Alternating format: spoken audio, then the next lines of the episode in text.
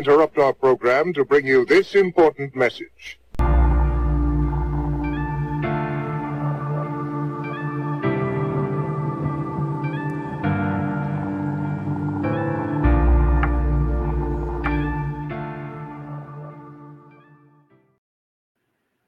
Good morning. Today is Tuesday, July 11th. We didn't record last week because of 4th of July, but we are back with a vengeance today. And my name is Scott Shera. I'm Grace's dad. And one of the reasons I believe God allowed Grace's premature death was to save others and to wake others up. And the first person he had to wake up was me. And the process of waking up, I call deprogramming, and hence the name of the podcast, Deprogramming with Grace's Dad. I think I'm going to be waking up and being deprogrammed the rest of my life, but that's a that's another story. Today we have quite a guest, and she is, uh, I think, as woke up as anybody can be. Before I introduce her, though, I'm going to go through a couple of pictures and a text from Grace. And my motivation of going through these today, a lot of times I use pictures of Grace to set up the guest, and I'm doing it this time. So Grace uh, was a picture of love, and she was a picture of God's love. And so I want to share these pictures. So Don, can you bring these up in succession the way I, I had them listed, and I'll comment on each one. Oh, I gotta get, I gotta get there. Sorry, Don. All right, this is Grace with our first trip. We went to the island of Oahu, and this is with Jessica and Travis, and Grace was two years old here.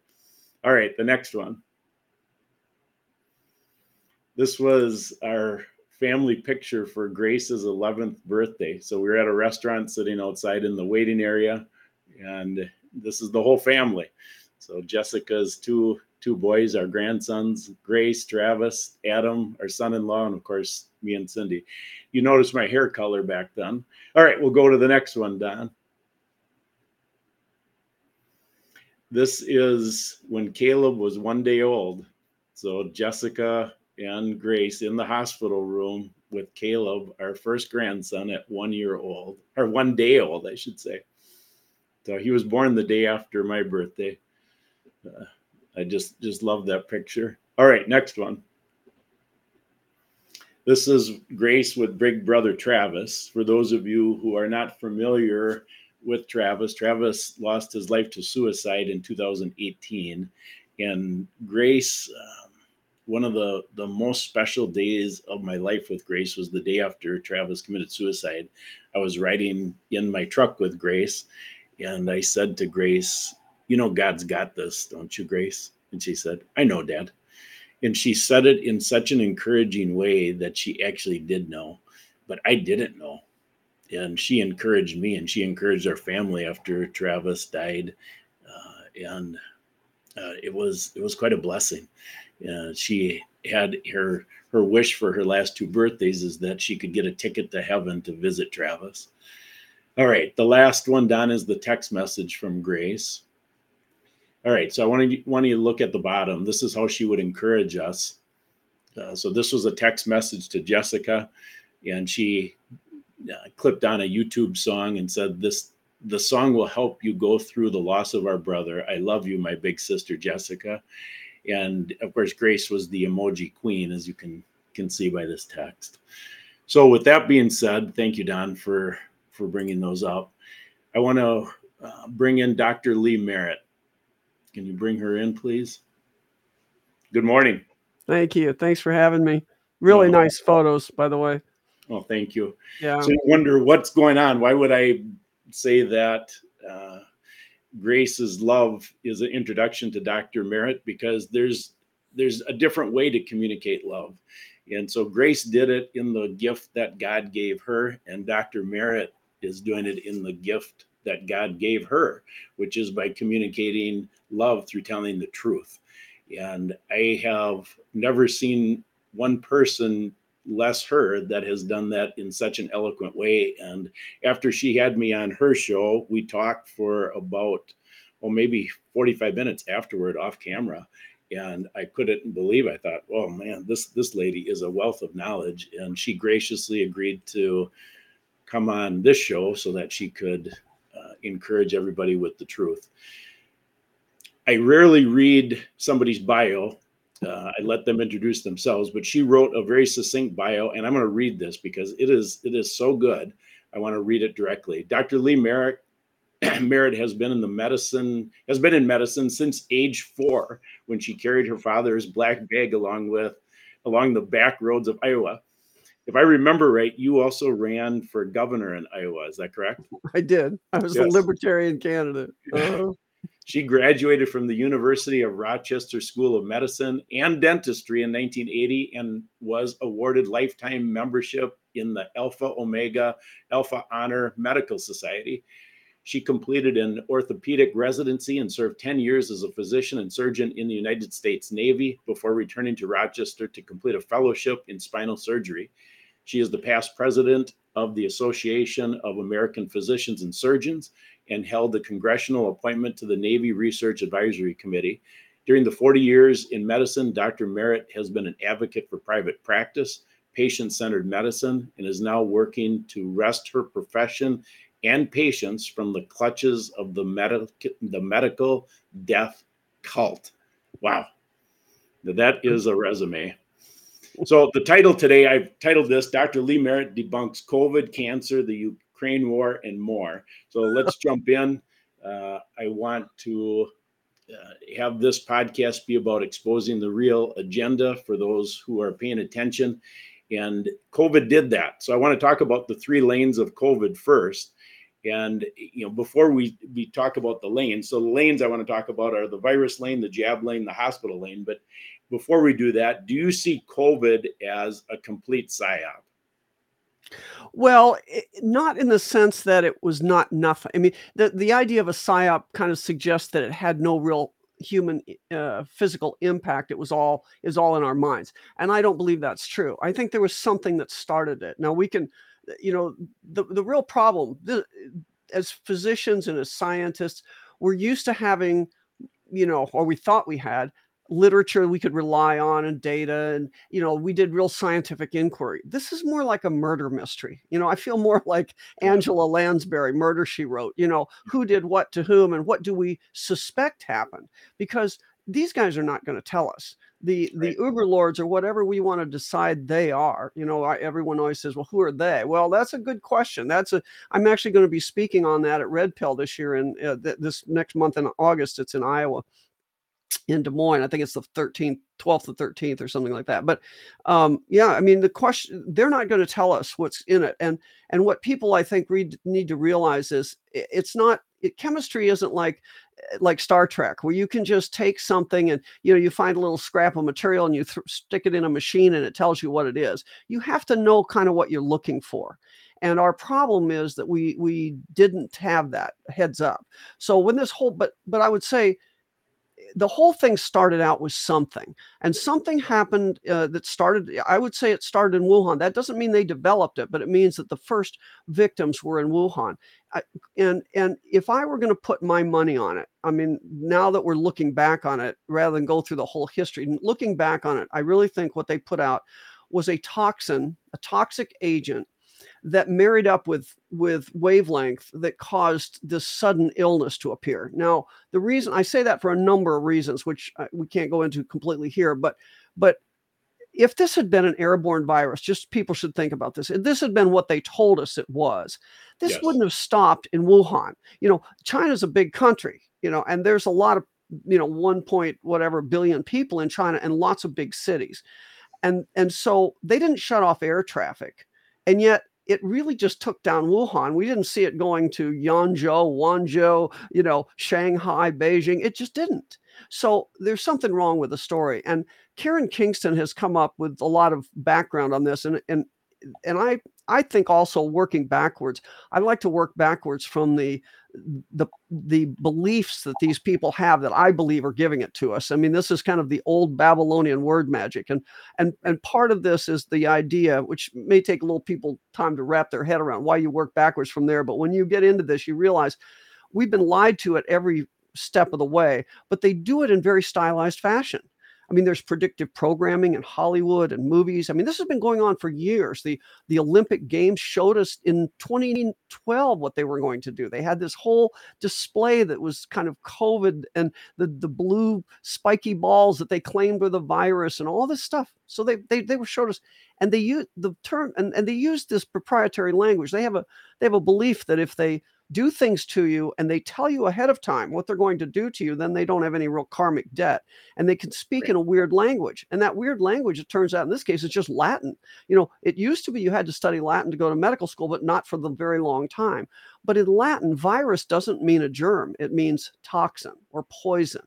And I believe that the, when we really work through this, we're going to find that this was some kind of hydrophilic, like this, what Karen Kingston calls, calls based on the patents, genetically engineered hydrogel. Charles Lieber at Harvard. There's lots of evidence. If this is the Angela Lansbury part where you put all the pieces together, but you can follow the train here, the funding, the research, the people, and it comes down to this stuff that can that that that causes a COVID-like illness and it and it does it because it gets married up with a wavelength that activates it. And in in in Wuhan on October, I think it was October 19th. It was the same day that Event 201 started and the War Games, the the the uh, not War Games, but the military Olympic Games started in, in Wuhan. On that date, which I believe was the 19th of October 2019, was the first victim, and it was the day that they turned on the 5G. So. Oh boy yeah. See, they can they can they can spread a toxin. The most common, the most the, the, the thing that fits all the the murder mystery clues here is a toxin that can be turned on and off at their will. And they turned it on and they let it run a while and they they spread some stuff around in Wuhan. They that didn't bother anybody, but they got a lot of people got it into them. They touched it, they touched surfaces, they absorbed it. It's a lipophilic compound, they get it into them. Then they turn on the thing when they want to start this they turn on the wavelength, which was October 19th, and they let it run for a while, and it's very colorful, and it gets a lot of people afraid. Then they do it in in uh, northern Italy, in uh, that area of Lombardy, and then they do it in New York City. But they don't need it much after that because now they've got winter coming on, and all they have to do is re reprogram flu season as COVID, and that's what they did. If you notice, flu went to zero, COVID went up and that's and that's then when that's when the psyop takes over after this initial poisoning the psyop was miscounting disease as everything was covid the false testing uh, right. that's what happened so wow. that was covid this is so grace when somebody would do this you just she would go you, yeah. You just, you well, just, I feel that too.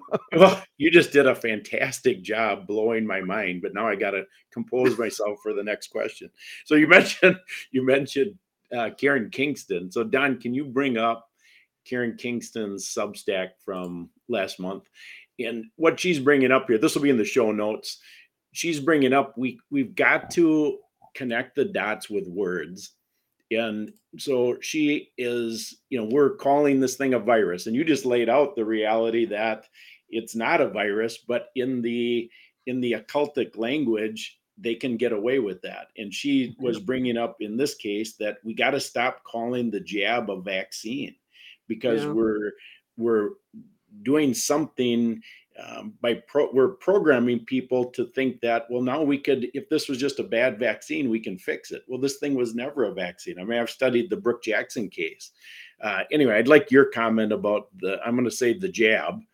So what is your comment about this idea of we've got to be very careful as to how we we frame this so that people are not misled going forward well, I, you know, Karen's a friend of mine, and I completely agree with her with what she's saying about that. We have to change our language because once you realize that viruses don't exist like we think they do, and you think about how we get around in the world, you realize that language has been misused in order for us to think about the world differently. And of course, we've been conditioned to believe in vaccines. Oh, they make things better. They help you prevent you from having disease. There's actually no evidence of that. Zero. And Correct. and um, you know, but I will tell you that in my whole 40 some years in medicine now, that they've been pushing to have a universal vaccine for a very, very long time. And yet when I was a freshman medical student in Rochester in 1976, I remember my professor of pediatrics at the basic science level lecture said oh, you know, it wasn't these childhood vaccines that made a difference. It was it was plumbers, and I thought that was Right. such a funny line that I remembered it. But she's he his his point in 1976 was he was an older guy and he thought he thought this vaccine nonsense was going to go away because clearly it doesn't work. That's what his point was, and he didn't really say it that way, but he made it because he thought we all knew that. He, what he said was that it was plumbers because it was really sanitation and better nutrition. And if you really look at the data, you can see that childhood diseases were coming way down. The, the death from childhood disease, you got them, but you got the didn't die from them. It came down to almost zero, less than 200 cases a year, for example, of measles in, in the United States. And yet they vaccinated the whole country for less than 200 cases a year, producing all the problems that we've subsequently seen. So, or many of the problems we've seen. So, I, I think that um, we've been led to believe that vaccines, there, there's some things, you know, you're being ruled by the people and things you cannot criticize. There are several things in life you can't criticize. And in my career in medicine, it became after I got out of medical school. Of course, I was an orthopedic spine surgeon. This wasn't really my field. At one time, I was thought to be, you know, actually intelligent and well educated. Now I'm now I'm just a, a weird, you know, crazy person that doesn't understand anything as a conspiracy theorist. But um, you know, it they they used to tell us all this stuff honestly, I think. And then it became that when vaccines became profitable after the Gulf War, this is where this thing's kind of my my observation, just watching it as a military doctor at the time, and then going out in private practice and being on this congressional committee where I kind of looked at bioweapons. I'm just going to say that it was the turning point was when vaccines became profitable with adjuvants, and adjuvants are just these chemicals they add so they don't so that they can they can chemically stimulate the immune system. They don't have to do it with the actual bur- burned out pathogen, right? The the germ. So it's more it's it became profitable to make vaccines then and suddenly then everybody had to have a vaccine for everything. This is how we went from having two vaccines to 75 and our kids going to kindergarten. 75 vaccines to get into to get by the time you leave school you have 75 vaccines. It's insane and and so um they they've conditioned us and that's what this was about. They they conditioned us for a number of years and they tried to get people scared about certain diseases. They tried um, the, the flu in the past like h1n1 they tried to get they just couldn't get enough people afraid. Aids they tried to get people afraid enough with aids to take a vaccine. No that wouldn't work. So then pretty soon they had to come up with something else. Then they started people getting used to taking the flu shot. Before this all came out 67% of americans took the flu shot. Now, interestingly, when I looked at this uh, for the nurses years ago about mandating a flu vaccine, and they came to me and they said, you know, what do you think about this mandated flu vaccine? I said, listen, it is never moral or ethical to ever mandate a medical treatment, period. But I'll look into it and see because I don't really know much about it. I can tell you I don't take the flu vaccine, but okay, I'll look into it. And what I discovered, which doesn't take a rocket scientist figure out, while we were 67% of our people were taking the flu vaccine every year, Estonia, only 5% were taking it. And yet we had the same death rate from flu. So Yeah. that right there, where are the smart guys in the universities thinking about this, right? There's some And there's that was only that was only one statistic you looked at. So you Right, saw that's just one. right. Great. but it's a pretty you know it's a pretty simple one it's one of those things that if you want me to take this vaccine you have to explain that statistic to me you know there're Yeah. just some things that are so obvious we should just look at them and and we don't have to have a 30 year double blind study with lots of confounding variables if you look at the, the simplicity of that study versus what they gave us the, from the fda uh, the fda approval thing for pfizer's vaccine here i mean i i know how to read scientific stuff it was incredibly garbled. I mean, I tried to read that the EUA, the emergency use authorization, and where they put down their data, and it was like they you couldn't, as Max Keiser says in his economic report, it was crapification and complexification. They just made it so you couldn't figure out what they're talking about. And it took real mathematics, you know, statistician type people that are used to reviewing these crazy papers, like like uh, Doshi at, at the British Medical Journal, to look at this and say, wait a minute, this isn't what they're saying. They didn't even add their numbers right. In fact, Karen Kingston told me that a lot of those papers, they don't even add the columns right in the paper, you know, so it's crazy. Yeah, I you know you you said a mouthful there, and when I look at what is the bigger lie as to how they're able to pull this off, and I think one of the biggest lies Satan has been able to sow is that we are inherently good, and as eh, you know, God says we're inherently bad and we're in need of a savior. So if we're inherently good, we we've got a whole country that could never believe they would develop something like this and prop and use propaganda in order to kill us. And Right. that, That that lie is I don't know if it's the the biggest one that has been used to pull this off, but it's right up there in the top couple. Uh, well, you know, because this what is plainly, I mean, it's right in front of our eyes, but people are still blind. I it's I so mind blowing to me. Well, that's what J. Edgar Hoover, and I think he would know. J. Edgar Hoover once said that the individual is handicapped by coming face to face with a with a conspiracy so monstrous he cannot believe it exists.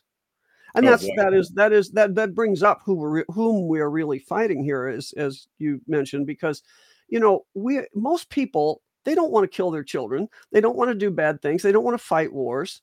You Right. know who who who's stirring the pot here? And I would argue that it's a small number of people with a lot of money that really do want uh, to decrease the population of the earth. This never was ident- This never was intended to help anybody. Correct. And they, be, you know, again, when you look in as it from a murder mystery, what do what do you try to do? You want to get away. You want to make it plausible denial. You want to you want to inhibit. You want to hide the evidence. Well, they've done all those things you know what kind of a what kind of a uh, an altruistic i want to help you be healthier kind of business wants to hide their scientific data for 55 years so you can't get at it until it's long too late to know what's going on Well, that's uh, that's that's right on. The last lane of this COVID drama is the one that I'm in full time is the hospital murder lane. So we've had right 39 months of COVID, there's 1.2 almost 1.2 million Americans with COVID as a diagnosis on their death certificate from a hospital stay. Well, we know that that was used specifically to generate propaganda.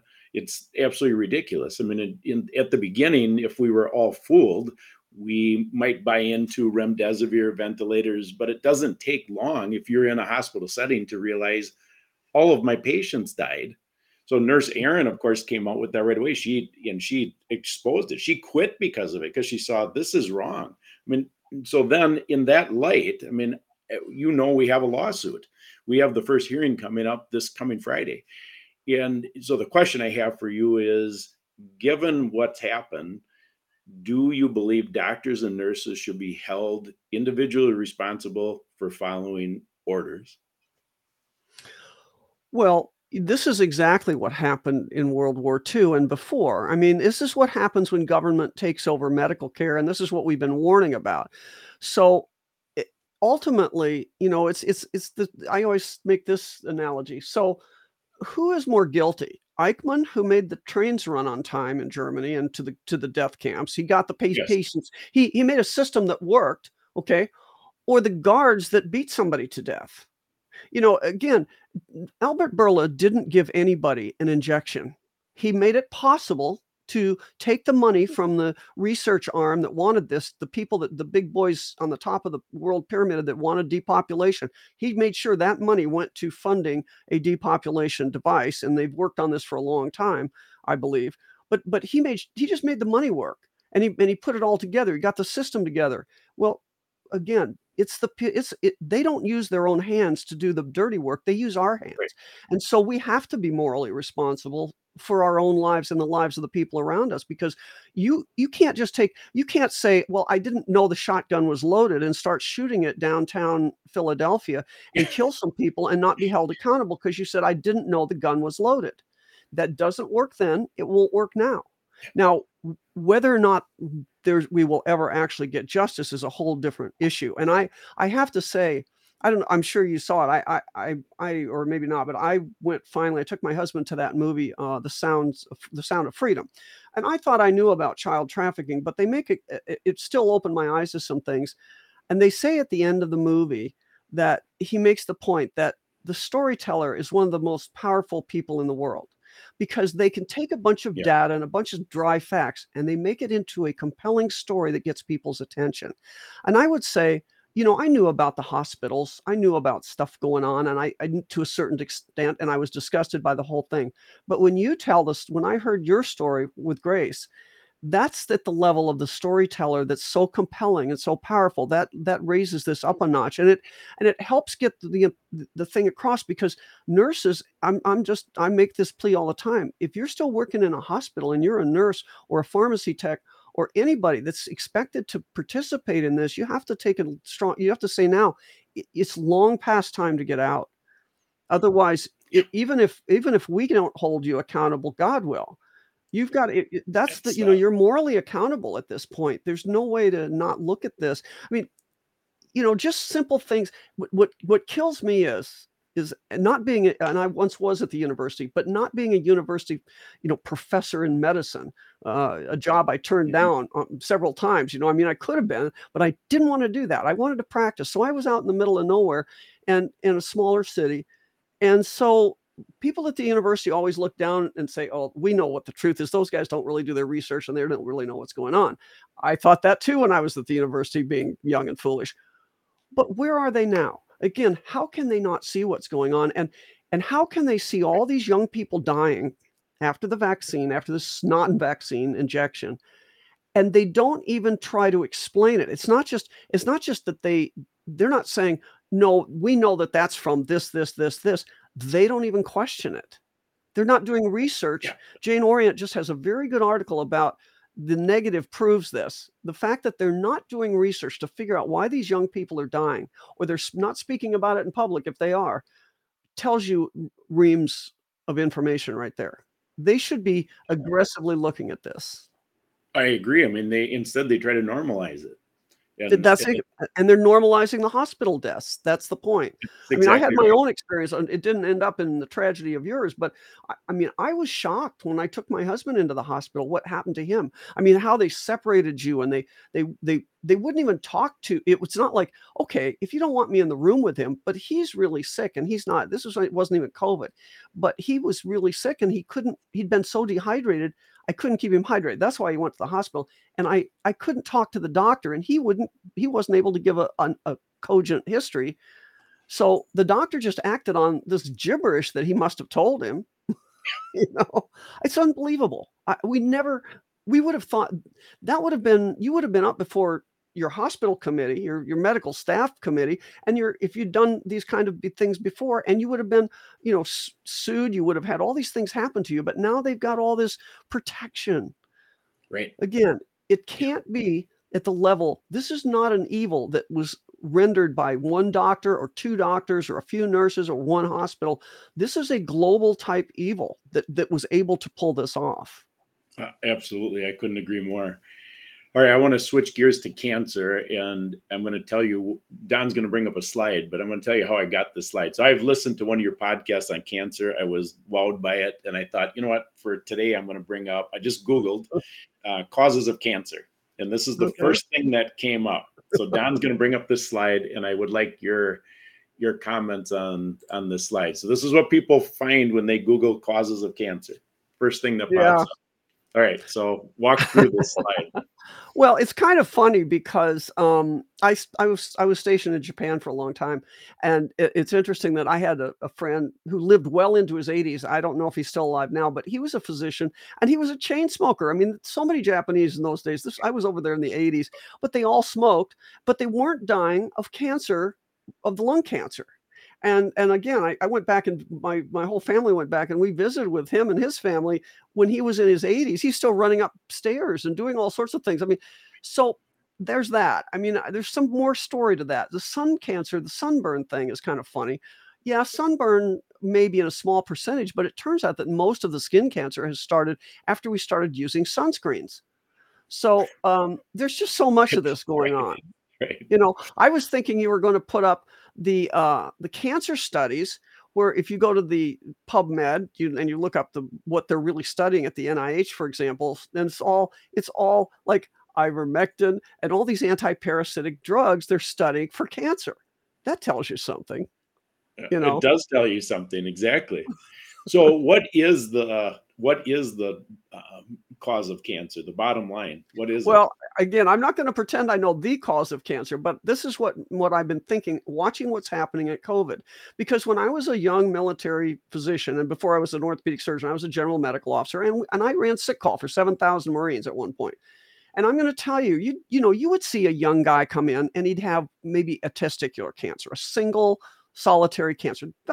Cancer is pretty rare in 25 year old healthy young guys, but when it happens, it's usually a single cancer, maybe a sun, sun, you know, maybe a melanoma, maybe a testicular cancer, but it's something that you can send off and generally can be well treated because it's early and it's one thing. What's happening now is these guys are getting this. This military was mandated to get this vaccine, and now they're showing up, and they're sometimes having metastases. The, the first presentation of this is metastases everywhere and in addition, we're seeing people out in the civilian life, and we hear about this turbo cancer. Like yes. they they and I've, I, I can tell you, I've been contacted confidentially by doctors that don't want to speak out publicly, saying they've never seen cancer like this before. They've never seen it break out so much. It's different types of cancer, and it's all over the place. And people that were stable for you know a decade had suddenly decompensate and now have have have this turbo cancer. So what's going on here? Why what would did cancer suddenly change during this period of time or did we do something? And in my opinion the most obvious thing is we gave these people a, a, a toxic substance that we fallaciously call a vaccine and they suddenly got all these weird presentations of cancer that's not like what we saw before so how does that work? Well, it turns out that the German and I wasn't smart enough to figure this out. I'm just putting the dots together. The the Germans had a had a, at some institute, and I, I should remember their actual research names, but you can find this on on YouTube. There's a video called uh, "Cancerous Parasites," and these guys are solid institute researchers. These aren't just, you know, fly by night guys. And they've been looking at this for years and trying to scream this from the highest yardarm, and nobody's paying attention or they were being suppressed because you know what a big economic hit this is going to be to the cancer industry if this comes out to the right. world. And what they're showing is cancer, and uh, that cancer is actually an intracellular microscopic parasite. And there's a whole bunch to that that that uh, that is technical that we can talk about. But but the, interestingly, when you I talked about predictive programming. The other reason I believe it's true is you go back and you watch the video from the 2012 opening of the Olympic Games. In addition to predicting this blue spike ball that they call SARS-CoV-2, and they have all this stuff of you know this huge thing about the the the, the d- dancing nurses and all that kind of stuff, they show this thing coming out of this the sea of blue spike balls, and it's a black kind of stringy thing that squirts out of this video that is exactly when I saw that, I said, Oh, they don't, people don't recognize. I said, Oh my gosh, that is right out of the German video on the parasites that cause cancer. So when you really look at this, it turns out what are all the drugs they didn't want us to have, and what are all the drugs they're studying for cancer? It turns out ivermectin is right up there. Ivermectin, hydroxychloroquine years ago, which we use for, you know, it's all always called Plaquenil. We used it for autoimmune disease, and they showed at one point there were papers coming out showing that people with autoimmune disease that took hydroxychloroquine developed cancer less often. Now, subsequently, I think they've tried to poo-poo that, but the, but the, these cancer drugs are are there's there's an underground like fenbendazole, which is Panacur C that you you can use for your dogs or your horses or whatever. There's a whole underground um, website. It's, it's fenbendazole.org, I believe, and it's a whole group of people that have been using it successfully for cancer. So my point is, we're in a world right now where not only do they have a they they lied about us about what cancer probably is for decades or more. They lied about what these vaccines were really all about. And then to triple down on their their evil, they're lying about the fact that we might be able to get people out of the damage of these things, at least out of some of it. You know, they don't want us to think there's a way out because they still want more of us to go. And I think the other thing to say here is the people running this show love fear and they want everybody to be afraid. And I think once you think there's a way out of this, you know, in all fairness to the physicians, I do have some sympathy that it's hard to face the fact that you might have, through your own ignorance, killed yourself, your friends, your family, and your patients. That is a hard bill to swallow. And I think that if you realize this is not an mRNA thing that is damaging your DNA, it's not irreversible, it may be something that's really simple, like They just poisoned your immune system temporarily and allowing you to get cancer. If you take care of the problem, you can get past through this, let your immune system re- rebuild, and you'll maybe be okay. This is possible. We don't know, but this is possible. And they want you not to even think about it. That's what uh, my point would be. Yeah, well, that that's a great point. I mean, Satan is the master of using fear as a tool, and you know, grace is dead because I I bought into that propaganda of fear and took her to the hospital, and of course, I had to repent of that. I want to uh, go to something different. This is from your website, and I really want to promote your website, The Medical Rebel, because you've got tons of good information here. Oh, so this is just a, this is just a short clip about the good and bad foods to eat, and you can just make a Oh, quick comment maybe about one of them. But I, it's just to whet the appetite of anybody listening that they they start following you because you are a source of truth. So Don, can you play that short clip from Dr. Merritt's website? By the way, this is the last time that you will like me. Wheat, barley, rye, oats. That's right. Whole grains. Wheat, barley, rye, and oats. Bad dog, no biscuit. Oil in a bottle. Fried food. Meat cooked well done. Meat that has nitrates added as preservatives. The skins of baked potatoes, yams, sweet potatoes, a carbonated beverage with a meal. Carbonated beverages with a meal, I don't care if it's Perrier, sparkling water, beer, uh, club soda, or champagne. If it has bubbles in it, do not drink it with a meal. Soy and corn. That's right, soy and corn. These foods are bad. Bad for the human body.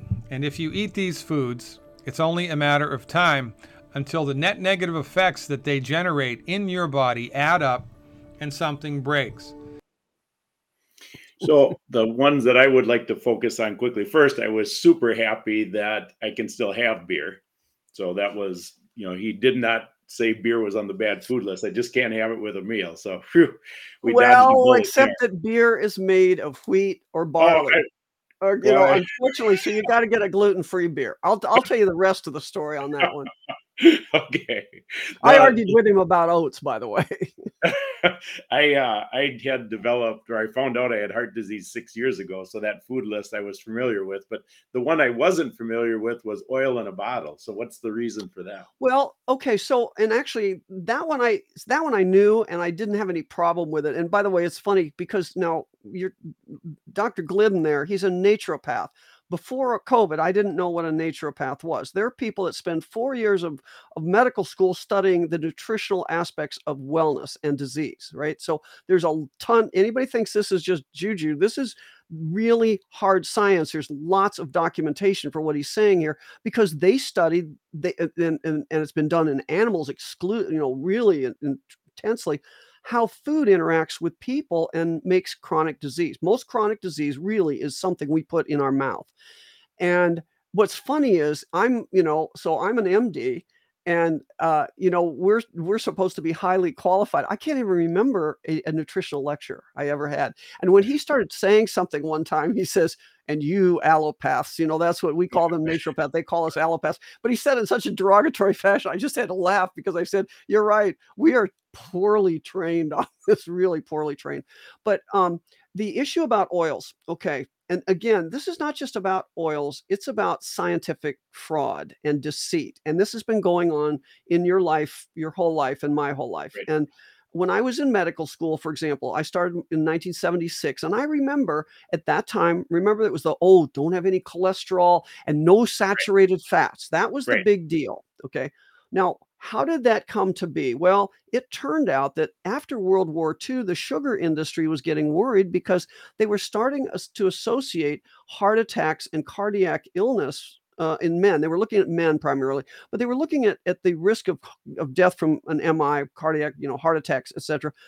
And and what you were eating, and it turned out to be carbohydrates. They were they were. It looks like it's carbohydrates, right? So the car the sugar industry paid three professionals, two were physicians, I think one was a PhD from Harvard, to basically besmirch all the literature that was coming out suggesting it was carbohydrates and to and to put the put the onus on saturated fats. Oh, well, the other thing that happened, I know you can't make this up. The other thing that happened, and this was going on unbeknownst to me when I was in medical school uh, in New York, they were they took a bunch of people in um, like like uh, psychiatric facilities, and they you know trust me their the state psychiatric facility doesn't feed you a proper diet. They they feed you what they can afford to feed you. And so it's not necessarily the best quality stuff but what they just what they did in this study is they looked at unsaturated versus saturated fat diet. So they took the basic standard diet in these in these homes with these people which was pretty uniform across the state and they substituted in the in the study group 50% of their saturated fats they made them unsaturated fats. Now they didn't have when when we think of of good quality saturated fats we might think of of butter, but they were using margarine. They were using stuff that now we would consider the bad fats anyway. Right. So, but so it wasn't like they were suddenly giving them greater fats in one. They were just substituting a, a bad but saturated or a bad but unsaturated oil for a bad saturated oil. And yet it turned out that although the cholesterol levels in the unsaturated people, the, the bottled oil people came down, their heart attack rate went sky high up. In other words, they were for every point down or a few points down in cholesterol, they had several points increase in their in their rate of of of uh, heart attacks. So this was not, and it was not a small difference. But when that study came out and was published, it didn't tell you that. It it kind of it softened this all up, and it came up with different conclusions. In other words, they only now have they gone back and looked at those data again and said, wait a minute, that's not what they showed. And now we get it. So it turns out that all that stuff about unsaturated fats was wrong that the safest fats you know they used to they used to cook uh, the like uh, a and w french fries were cooked in in lard. Okay they tasted better they were crisper um, still not health food but they were good tasting and it turns out that is much safer than cooking them in the current like corn oil or soybean oil or whatever. It's all those so again Eh, the real simple thing on diet, in my opinion, is is Jack LaLanne. If you remember him in the 50s, he was the 19, he was the yeah, I'm older than you are, but he was the black and white TV exercise guru. Okay. And Jack okay. LaLanne's point, he, he was a big juicer and stuff, and and and you know, great big shoulders, little waist. He was doing fingertip push-ups at age of 92. So this guy was not, he was he was walking the walking the walk. So he said, if man made it, don't eat it. That is really the simplest prescription real food for real people, as the Weston A. Price people say. If if God made it, it's there for you. But but see, processed oils like soy oil or these grain oils, they're really not not good for you and and that's what the problem is your body that it, it clogs you up but the, the, the real process so so when i when i was in practice it was fun i would i would talk to my patients that were over 90 and every time i had somebody that was over 90 i would just kind of i would just add, a lot of women more women than men but some men i would ask these women i'd say okay when you were cooking back then okay how, tell me something about your diet because obviously you're a healthy looking person you're over 90 tell me what your success was been to in diet. And she's and it would always they would almost to a person conspiratorially they'd lean forward and they'd say well I never gave up the butter and eggs. you know, they ate the bacon. And I would say, if they were female, I would ask them, I'd say, and when you cooked pies, what fat did you use? What what shortening did you use? And they said, we used lard you know so they did not use crisco they did not use these oils okay yeah. and that's the key and and we've been lied to about just about in fact my rule of thumb now in medicine if they tell you to do something it's wrong if they tell you not to do something you should look at it to do it really is that simple it, almost everything is not only it's the satanic inversion it's 180 degrees out yeah. it's just completely wrong it's not a little bit wrong and you got to ask yourself um, you know, on random chance alone, if our medical organizations really wanted us to be healthy, couldn't they be right once in a while? They just never seem to be. Yeah, that inversion, eh, we're going to touch on that, I think, at the end here. But, you know, the satanic inversion is Satan has two sides of the same coin. God's way is always outside of the satanic in, inversion. And so, like you said, if God made it, it's good. Anything else is is bad. That's fantastic. All right, yeah. next next topic, the alternative system that everybody's talking about. You know, my question is mm-hmm. that reality that it's going to happen. And the reason I say it isn't because I'm a doubting Thomas. I say it because of the programming that we have that we've got to have medical insurance and medical insurance is not going to pay for the alternative system so then how Right. does it ever get to a critical mass where it it actually can can work Well, and I'm going to make a shameless plug for AAPS, the Association of American Physicians and Surgeons, because since 1943, they've been warning of exactly this. They said if we get in bed with the government, if doctors become ser- uh, servants to the government, they won't be servants to their patients. And nothing good ever comes of this. This is how governments ultimately always end up killing people because they don't deliver care in the sense that they don't create it. They just move around who gets what. And so they have to choose you over somebody else. That's exactly what happened, in my opinion, probably to Grace, is that people thought that she didn't deserve it. Somebody that was more more competent deserved it. That was their that was their fallacious thinking. Uh, that's the utilitarian ethic that has crept into medicine. So um, the only if you want to be treated like a cash customer, you need to be a cash customer. If you let Medicare or if you let insurance companies pay for your health care, then they become the customer. That is the Right. economic reality here. Now, the way we get us, but but nonetheless, the good news is there's been a a, a- growing a parallel system that people have not been aware of for a very long time. It's in the last since in the last 20 years, it's really kicked off with the anti-aging uh, societies. The people that are saying we don't have to go, you know, all this chronic disease that we're seeing. Look, it's a matter of diet, it's a matter of exercise, but it's also a matter of we need to be doing this, this, this, this, this. There are other things we can do to tweak your health as you get older.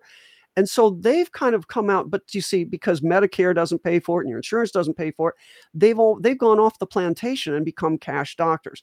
And that's what we've been treating, that's what we've been teaching doctors how to do at AAPS. They have a they have a quarterly meeting they used to have called Thrive, Don't Just Survive. If there are any doctors out there and you want to know how to get off the plantation of insurance, we tell you how to do it. It's really quite easy.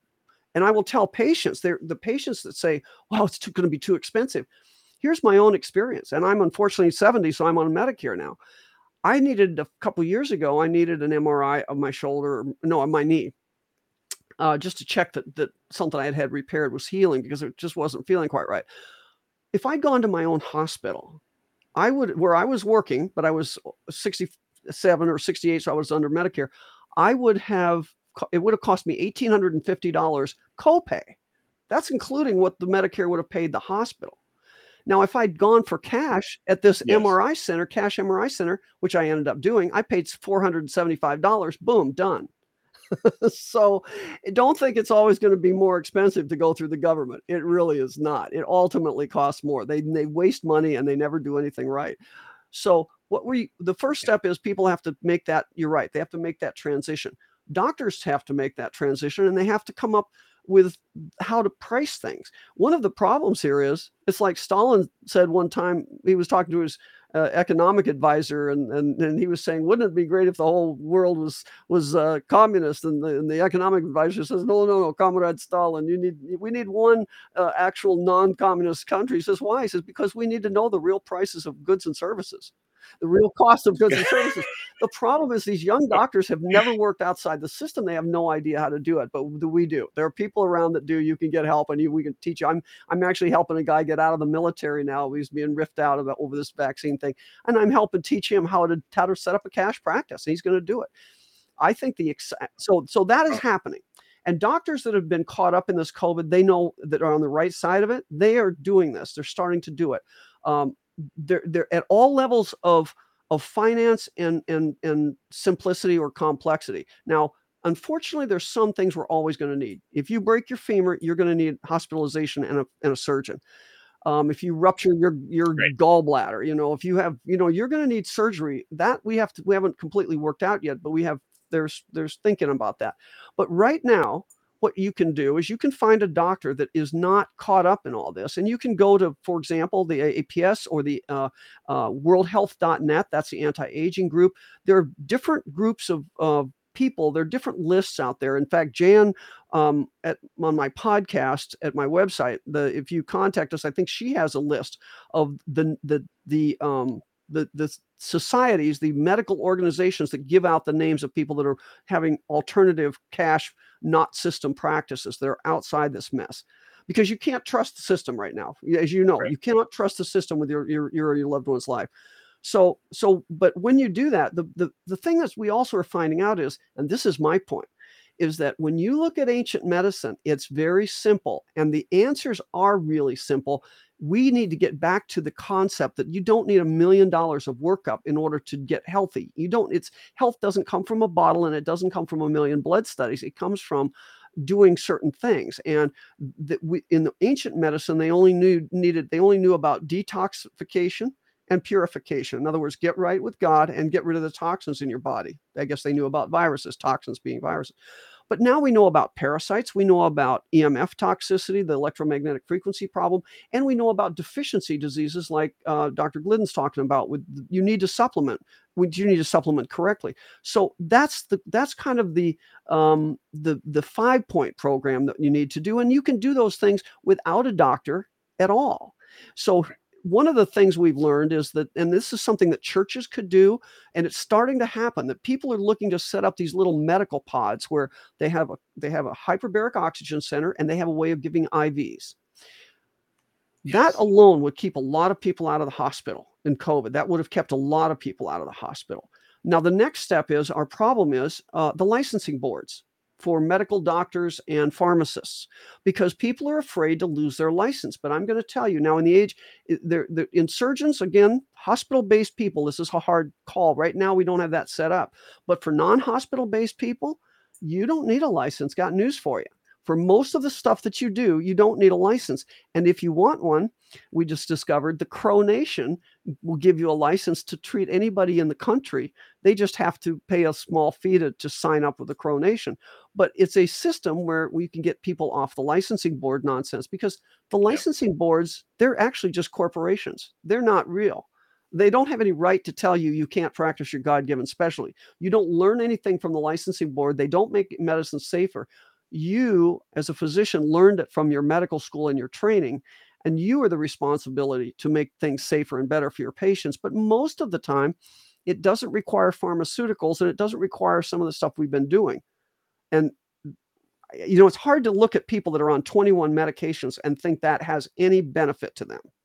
I mean, I don't care what your problem is. I couldn't manage 21 medications, and I doubt that anybody can. That says to you there's a lie here that that we have to get around. And what we and I'm not saying everybody stop their medicines, but I've heard a lot of stories that tell people that people have weaned themselves off one by one off these things and they're feeling better. They realize that they were just over medicated. So I think there's a lot of out of the box thinking that that we're starting to do, and I see doctors doing it. You know, Sherri Tenpenny's got a whole new clinic, not using it's like it's using techniques that aren't pharmaceuticals, and um, that's where it's going. Well, that makes total sense. I had heard about the the licensing board situation about a month ago. I thought, oh my gosh, that's that's brilliant. And then uh, you you have your business model. I forgot what the structure is, but the structure is outside of the government corporation model on top of it. So you overlay that. Do you remember what that's Well, called? well, there's a whole, and, and this is something that is beyond just, you know, I started in this whole thing because of COVID, but this is about the fundamental nature of our reality in our country. And it turns out that the world has been corporatized, and and corporations are Yes. just set up to do evil. I, I, mean, I have to tell you, this is my worldview now, and and I this wasn't the one I started with five years ago or three years ago, however long it's been now. It seems like forever. Um, that you know we're meant to be rugged individualists. That's why God gave us free will, and you don't need a system to exercise free will, but you need a hierarchy, a pyramid type system of of control to control people. And so every time you get involved in an organization that's that's actually got a top down control mechanism there and the bigger the organization the the the more evil i think you're going to find the top of that organization. It's just that's what's happened is the world has been taken over by these structures because satan needs a structure to control you. You can't do it with a bunch of individuals. That's why they had to get all the doctors in the hospital for covid. They obamacare hound, rounded up all the doctors into a pen and they they didn't practice independently they couldn't make independent decisions they could only do what the hospital told them. That's what they that's without quitting that's what they were stuck with and that's how we got here. So so yeah i think that i think if we uh, if we realize that structure and we step out and that's our legal system too it's our legal system. Our legal system is all about it's really the babylonian legal system it's being a sovereign a, a, a state national it's being being a, a, child of god on your soil in your state not a corporate entity that's that's one of the next steps people can take I was just looking at my other screen because I want to get the name of this because it was slipped my mind, but it's called the Private Member oh, Association. Yeah. Uh, again, now even the private member associations, I, I, if you have to sign up with the government and get a tax ID, don't do it. That's my advice. I'm not a legal. I don't pretend to be a legal expert, but I can. You know, my friend uh, Paul Blair, who's a minister, he's a Baptist minister, and the, he and he and his partner Dan Fisher run the Liberty Pastors about teaching how teaching pastors ministers how to how to not have to um, you know how to how to speak the words of liberty and not be afraid of the government well and it's more than that but that's that's kind of why they're named the liberty pastors but one of the things that they did years ago and he did this with mat staver and i can't remember all the people that were involved but it started with just a few of these ministers and then it got bigger. They tried to they decided to challenge this whole 501c3 concept that you you know you get a you get a cat you get a, uh, a, a your special status with the government so that churches don't have to pay taxes and right. then but you can't speak certain things from your pulpit you can't take political stance so what they would do they started by you probably know the story but they started preaching a political sermon they taped it they made a they made a transcript and they sent it to the irs and this IRS did nothing. So they kept doing this. More and more preachers got involved. They kept doing this year after year. And finally, the IRS, I think, called Mat Staver and says, okay, okay, we give, we give we we got to tell you the real truth is that no matter what you do, we can't take away your status. It's not the 501c3, it's the Constitution, and you have it guaranteed to you. So that's see, people have been they've been lied to about everything. So so that's the same thing with your your medical license. Oh, here's one I've discovered. Same thing. Looking into the actual law, not what they told us the law was. Why do I need a DEA license? You know, the the uh, the the the DEA is the the guardian of narcotics and, and drugs, right? And you're supposed to have this license so that you can write a prescription post-operative for your man, your, your, your patient to have a pain medication. So dutifully, I spent now I'm now it's like eight hundred dollars for a couple years to buy a DEA license, which you know you fill this thing out on the computer and you send it in and you they fleece you this money and then you get this. I read the actual law, and the actual law says you only need a DEA license if you are distributing narcotics or scheduled drugs. In other words, if I'm a distributor of any of these drugs on that DEA list, then I need a DEA license. But if I don't distribute anything, I can write a prescription all day long and I don't need that license. Unreal. That's a very interesting point. Now, the pharmacy, pharmacy people don't know that. And so they're going to stop you from doing it, but we ought to call them on it. This is how, this is what we have to do to take back our world is we have to show the lies and show that we that you need to respect you know here's because here here's the ultimate point that people should keep in mind and i'm i'm from iowa and i used to think we were a very conservative state but in iowa they they didn't want us to have ivermectin. They didn't want us to have azithromycin when this whole thing started out and the uh, and the governor signed a letter with the iowa board of medicine the iowa board of pharmacy all these different boards saying oh you doctors if you do this we might look at your license. That's essentially the, the tone of the letter. Now I called up one of my congressmen or my state legislatures and I said, I said, listen, what would you do, for example, if the government wanted to, you know, depopulate and they wanted to, and, they just decided we're not going to allow pharmacy to give out any uh, insulin to people because we don't yes, think people yes. that are diabetic are worthy of life. Great okay. question. you know, what would you do as a, as and I think people in the state legislature all around the country should think about this. What would you do at the next because they don't need a vaccine to kill people. All they have to do right now is to tell pharmacies they cannot give out insulin or give right. out some other life-threatening, life-saving drug. And would you let that happen? And if not, then how are you going to go about it? Because that is exactly what is happening.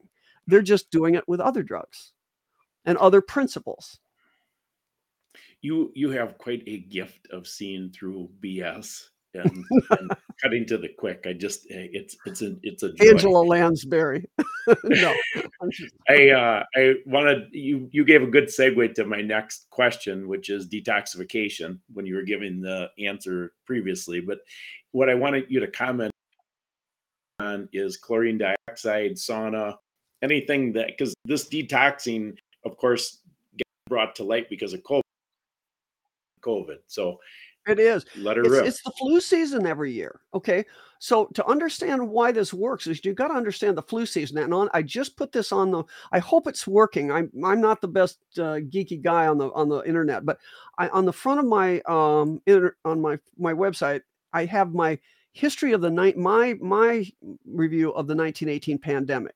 And I really spent about a year of my life and some money to buy archives and things and went to the primary sources. And it's not what they were telling us here's why you to understand the need for detoxification you have to first understand what happens to you and why people die why old people have died in the flu season the so-called flu season especially if there are no viruses and the answer is this is that it's not about viruses it's always been about toxins and we live our life and we get in we get you know in contact with things that are toxic more so in modern world than our great grandparents did for example. So you know you get you get i mean there's al- the, the big toxins. There's alcohol there's cigarettes there's and then there's all these cleaning fluids and whatever it is that you get in your body that's toxic. Your body has a way of getting your body's wonderfully made and has a way of getting these toxins out of it. And it has it, it, it actually is interesting because it's done exactly the way that we do things in the lab it's called electrophoresis every cell in your body has a charge it's like a little battery now, they didn't tell us this in medical school. They always told us, you're not a plant. You don't get any direct energy from the sun. That's not true. You actually do get direct energy from the sun, and it's in the infrared and, and red spectrum, near infrared and infrared spectrum. Uh, probably why they want us to have sunscreen on, so we just don't get any of this stuff. But what happens is that when you're out in the sun, you get charged up. Uh, when you sleep, you improve your immune system. All these different things happen. But there's a charge like a battery. And when you get a toxin in your cell, the battery puts the your cell puts a charge around that toxin and spits it out of the cell. That's how it does it. It, it, it, it spits it out electromagnetically. So what happens in the winter? Well, in the winter, we all go inside. We are not out in the sun as much, and our batteries start running down. You know, when your grandma said, you need to get some rest because your batteries are low she was you know that was a metaphor in the old days but that she turns out to be exactly right. Grandmas were right. And so uh, what happens in the winter is you're you're doing you, you know my my grandparents and actually even in my lifetime i remember we used to live by the sun cycle. Farming communities used to live by the sun cycle. There wasn't tv there wasn't you know people went to bed when the sun went down a little bit after but electric lights have allowed us to live this lifestyle where people are up all night and in the winter, especially, you know, you've got the kids coming home for Thanksgiving and Christmas, and you're cleaning the house, getting ready for them and doing Christmas shopping. You're not living by the sun cycle anymore. It used to be in the summer, you could be out all the time working in your garden and you could be out farming and doing things till and stay up till late at night, till nine or 10 o'clock, because you got a lot of energy in coming into your body and you could you could get rid of the toxins that you acquired and you had a lot of energy. In the winter you went to bed earlier because you didn't have the same energy coming in. We now are living a mismatch. We are expending energy in the winter that we don't have. And when your when your batteries get drained you can't get rid of toxins. And therefore the guys that are the most toxic and have the worst immune systems which are generally the older people they're the ones that die in the winter of the flu season. Now the, we never had a flu season until they laid down the telegram lines so part of this problem is electromagnetic frequency screws up that battery in each of our cells it screws up the electromagnetic grade, the electric gradient that allows us to spit out toxins. Not completely, or we'd all be dead, but enough that it it raises up the the threshold so that some people die every winter. And that didn't used to happen. Old people didn't used to have a winter death season, but now we do. So how do we save ourselves from this? Well, we we can first of all there are infrared saunas and there's you know tanning booths which they they poo poo all of this they tell you oh those can cause skin cancer forget worrying about that just get some sun on you in the winter you know go down to arizona or florida or something that's why we had the snowbirds when, when i was in practice in arizona 100000 200000 people from up north came down and wintered with us so get some sun second thing is live by the sun cycle. Some of my healthiest patients in my practice in the past were farmers that still lived the old way. You know, don't try and extend, don't stay up late. The worst time is like around the January when the really your batteries are really starting to run down now because it's been a month or two you've been inside. What do you do? You go out and party and drink at New Year's and you you eat too much and you toxify yourself when you least can afford to do that. So that's not the way to do it and then and then the other thing is to detoxify yourself all the time and there's where we get into chlorine dioxide. So chlorine dioxide is really god's gift to mankind. I can't tell you to use it because i don't want to go to jail like bishop grenon and some of these other people but i will tell you that uh, i use it every day. And in fact well, i don't have my bottle with me or i was going to show you. Usually i bring it down here every day I get up in the morning and I make my bottle of chlorine dioxide and then I sip it throughout the day. That's the way you want to do it. You want to give yourself a gradual dose throughout the day. Now, what is so special about chlorine dioxide? And I got to tell you, I thought it was too good to be true, but it's not. It's actually is true. There's a great movie that this ICU nurse put together, and a number of years ago he did this, and it's called uh, the Universal Chlorine Dioxide, the Universal Antidote, or, or Universal, yeah, the Universal Antidote, I think it's fabulous. I mean, he did it in it's lots of hours. You don't have to listen to the whole thing, but I'm sure you would continue. I didn't make it through the whole thing, but you have you listen to a couple hours of that and you go, okay, I'm absolutely doing this. It's cheap. Uh, my friend um, Bob Sisson, uh, when he became a Christian, he started doing missionary work and he goes to Uganda. He takes tons of this stuff and he cures malaria over there, at least treats the acute phase of malaria over there and it's so it's it's particularly toxic to uh, parasites but it doesn't harm your good bacteria. So people are always worried well what's it do to my gut flora? Turns out it's because of its properties it takes out the bad guys and doesn't take out the good guys. So the answer is you can make it at home and i have a thing on my website how to do this which i'm if you wait a week i'm i'm actually improving it to make it even easier. One of the problems and i think this is not by accident one of the problems in chlorine dioxide is no doctors ever got into this. Okay, for the most part, doctors, uh, with the with some exceptions, they kept it bay. So, and and doctors have a way of writing protocols for things. We're trained to do some of this to make it a little simpler for patients, theoretically. It's all been done by ministers and and and missionaries and, and odds and ends people, and they all have their little different take on it. So there are too many words and too many names and too many different things. But at the end of the day, it's really pretty simple you take a couple drops and you mix it in water and you drink it throughout the day.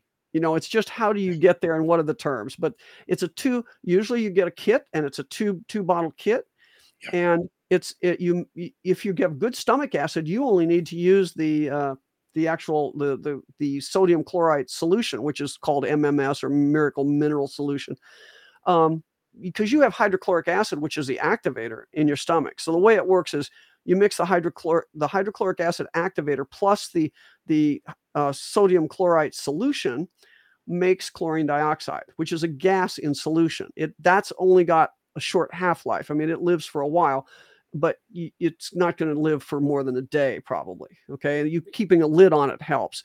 But if you're going to put it, for example, take a bath in it, which is fabulous. You're gonna, you're gonna, it's gonna be gone in half an hour to 45 minutes. So you sit in the bath during that time, but after that, it's pretty well used up. Okay. Um, but when you drink it, if you have if you have normal stomach acid, you don't need to mix it so it doesn't go bad. You can carry that bottle around for days probably.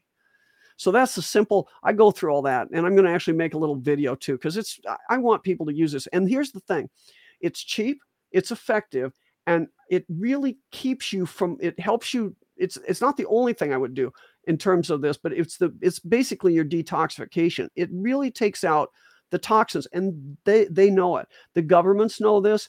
It's used all around the world for water purification and for food purification. Why? Because it doesn't damage the food it and it doesn't damage your water pipes. Whereas with all this toxic stuff it's not bleach it's not clorox it's not these stuff that it's not bromine or chlorine or all this junk that they put in the water. That's toxic but this is the antitoxin. That's the key. It's really good stuff Another exceptional answer. Thank you. All right, we're going to switch gears. So, if you are listening, you want to do this in two parts because we just talked about health. Now we're going to talk about uh, the satanic agenda. So, I'm going to switch gears completely. And I think this is uh, maybe the most important piece, although the first piece was very important. I see what's happening as a spiritual battle. I was not awake to any of this before Grace died. So I want to start with um, a clip on Ephesians 6:12 to introduce what we're up against. So Don, can you play that Derek Prince clip, please? Now, for a brief description of the kingdom of Satan and its headquarters, we turn to Ephesians chapter 6, which actually is an absolutely key verse on this whole theme. Ephesians chapter 6, Paul says in verse 12, For we do not wrestle against flesh and blood, but against principalities, against powers, against the rulers of the darkness of this age, against spiritual hosts of wickedness in the heavenly places. For our wrestling match is not against persons with bodies. Now, that phrase is taken from the Living Bible, and I think it's a very good phrase. We are in a wrestling match, but we're wrestling persons who don't have bodies. Well, that immediately causes us to adjust our thinking because we're not used to the concept of persons without bodies, although there are multitudes of such persons in the universe. Then he says, in the Prince version, against rulers with various areas and descending orders of authority. So it's a very highly organized kingdom. There are rulers in this kingdom, each with a particular area of responsibility. And under each of those rulers, there are sub rulers who are responsible for sub areas in that kingdom. Now, you might say, well, Satan was very clever to devise such an organization. That's not so. The truth of the matter is that he rebelled against God, being, as most people believe, in, one, in charge of one third of the creative angels, uh, brought his angels into rebellion against God with him, and were cast out of heaven and simply set up a rival kingdom, keeping the organizational structure that they had when they were part of God's kingdom. Our wrestling match is not against persons with bodies, but against rulers with various areas and descending orders of authority, against the world dominators of the present darkness. And I deliberately use the word dominate because the Greek word is a very powerful word. And I choose the word dominate because God never dominates anybody. Wherever you encounter domination, it's something satanic. That's not how God rules people. But Satan's ambition is to dominate the whole world. Do you understand that? Not just some little part of humanity, but through a kingdom of darkness to dominate the whole world. And because his kingdom is a kingdom of darkness, the people who are in that kingdom, for the most part, don't know what they're in. Okay, so in light of that clip, I've heard you talk about Satan's organizational chart. So can you shed some light Wow. on?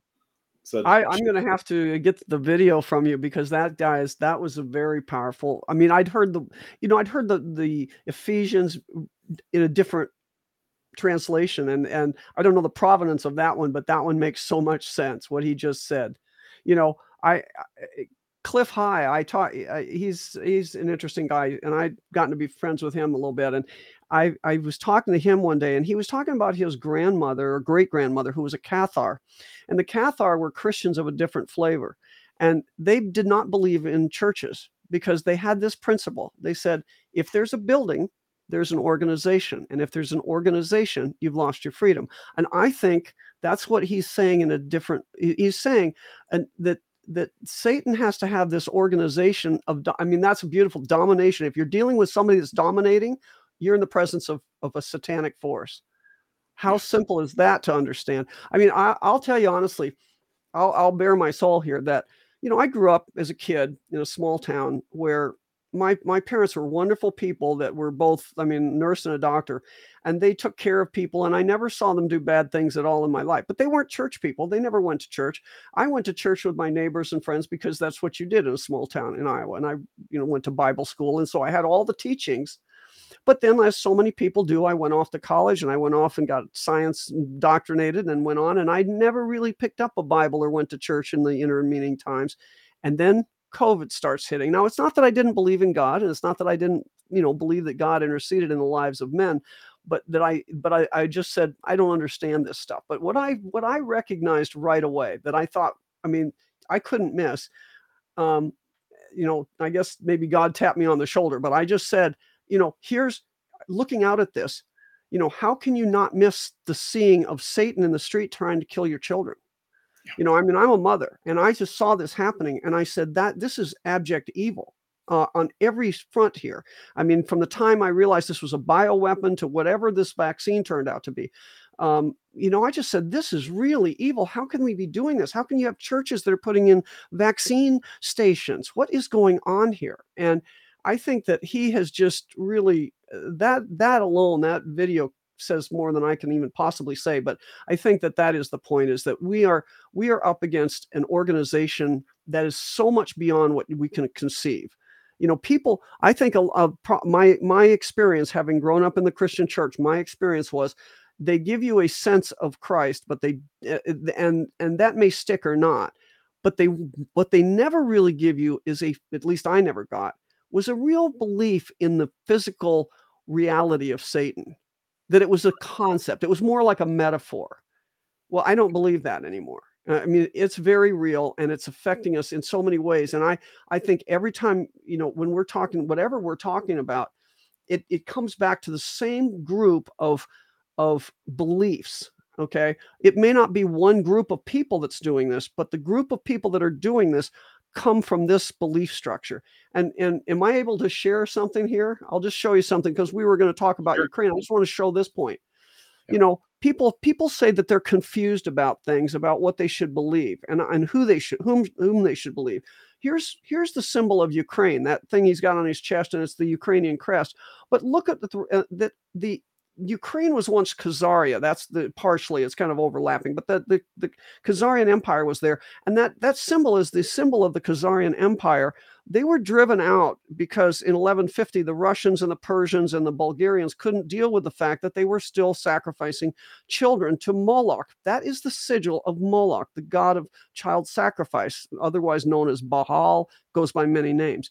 This is what we're dealing with. We really are dealing with this, and um, and and that's I, that's hard that's that if any if i 10 years ago i wouldn't have understood this and it's not just me awakening this is one of the parts of you know the apocalypse means the great unveiling and i think that's what we are in we are it, our eyes are being opened on multiple multiple levels and it's certainly spiritual and that's why you know stella immanuel uh, who was who came out very early and said you know you have to this is a spiritual war and you have to fight it spiritually and she talks about you know being a being a prayer warrior being a spiritual warrior. It's really true. I think that the um, i've heard it said recently uh, i think um, celeste solum is a friend of mine who goes to all these darpa meetings and she i wish i could remember the name of the book. I wrote it down somewhere but it's a i'm going to buy it. It's on amazon. It's a prayer book that is a prayer against this the uh, the the nanotechnology that's in these vaccines. The, the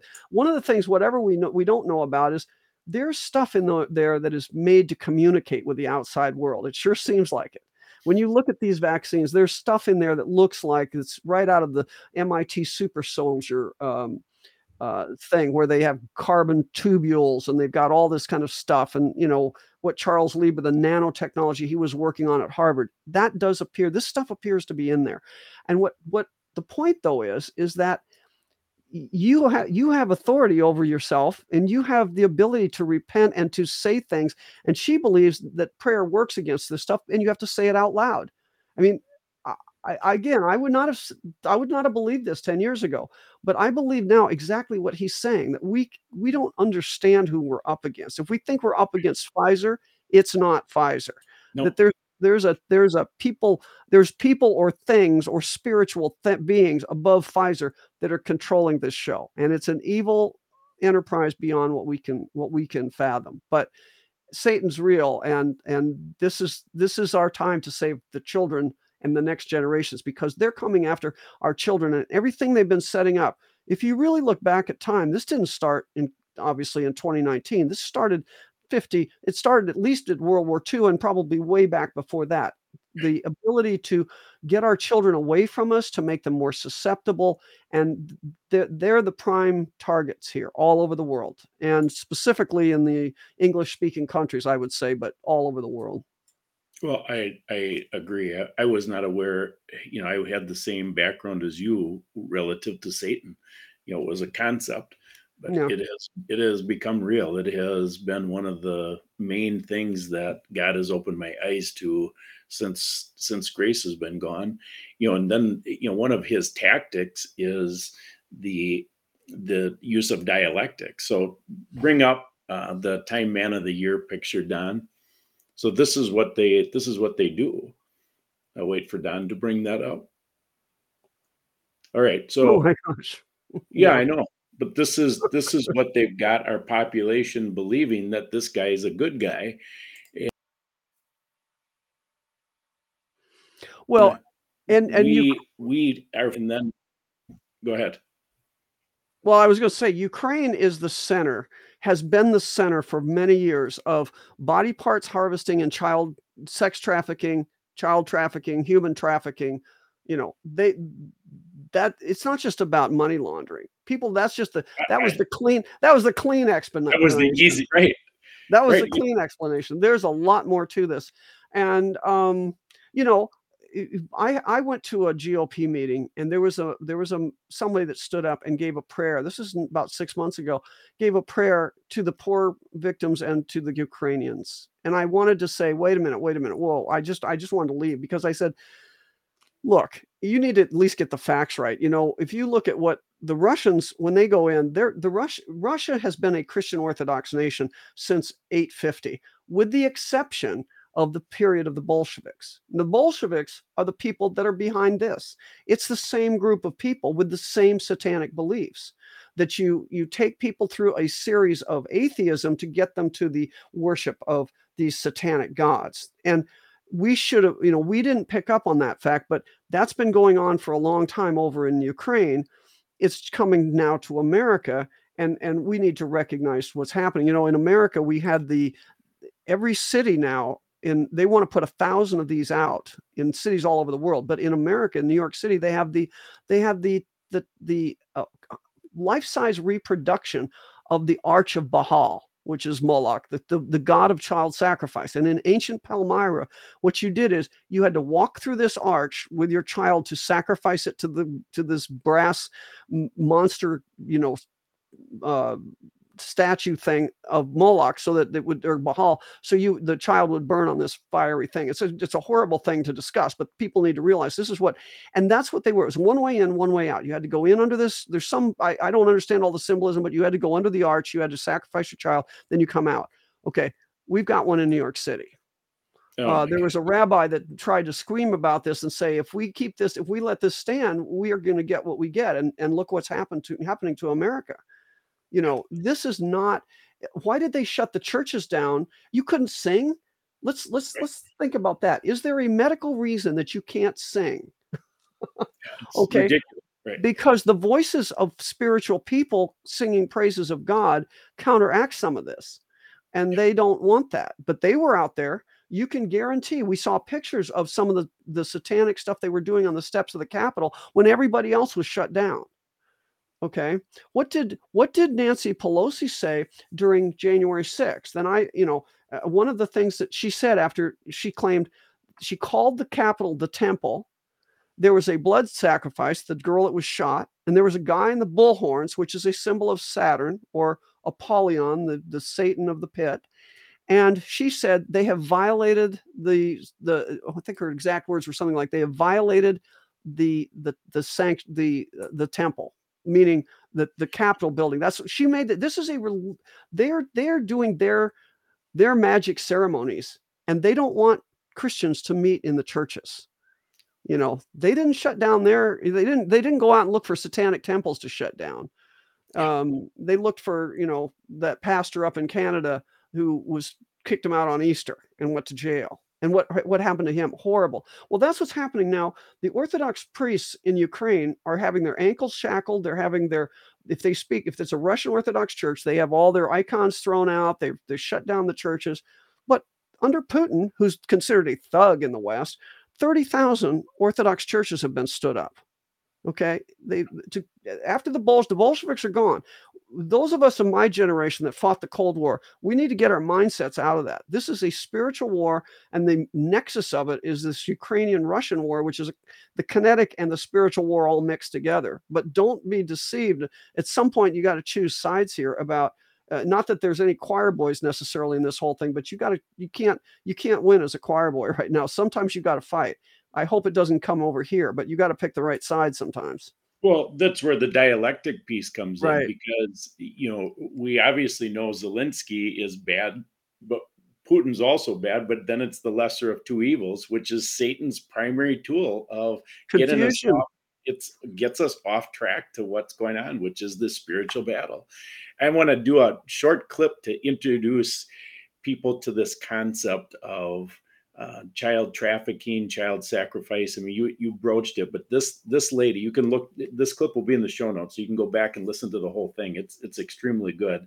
She was a former witch, Jessie Czebotar. So, Don, can wow. you play play this clip, please? We want to protect children, we want to keep them safe. But we have a system that is set on using children only as assets for their gain and for their purposes. And so, you know, they, as people started to notice, you know, hey, what's going on in my community? All of a sudden, I have all these kids from my community missing. They would make up these programs that you know, were under the guise of helping um, communities and children, but really they weren't focused on helping. You know, so things like the Clinton Foundation were begun, things like Amber Alert, uh, even the milk carton faces on, or the faces of children on milk cartons, uh, the faces of children up on Walmart uh, that say, you know, they're missing and, and tells you what they should look like um, you know, and if you see them, who you contact. Um, this type of system did not free or help, you know, many children. What it did was it enabled the system to keep track of the children, uh, especially those that tried to run or get out of those programs. That's So- ex- Yeah. That's exactly right. And you know, look at Disney. Look at all these. You know, the Willie Sutton was the bank robber, right? And they, the famous line that Willie Sutton was asked one time, "Willie, why do you rob banks?" He says, "That's where the money is." so unfortunately, what she's describing is, and this is essentially what they just what they, you know, you, you can't get. This is why think about some of the people they've investigated Sister Mother Teresa's organization for child trafficking, and I believe that's true. It's a hard pill when you're Catholic to realize this is where your money's been going, but we have to wake up to this. Child Protective Services has lost so many children. And they are now taking, they're now at the next stage of not just losing those orphans, they're taking your children and because they're claiming that you're abusing them by doing something in the home and sometimes there is abuse i'm not i'm not denying that there's sometimes parental abuse of children but now they're taking children for other reasons that they're claiming is this and they're Right. running them through the system putting them in foster homes and they disappear. And that's not that's what's happening here. This is they're going where the money is. You know i had a i don't know i don't know if you have time but i have a funny little i i i was a math major in college and i so i i'm kind of thinking in diagrams and i'm trying to put together the pieces here.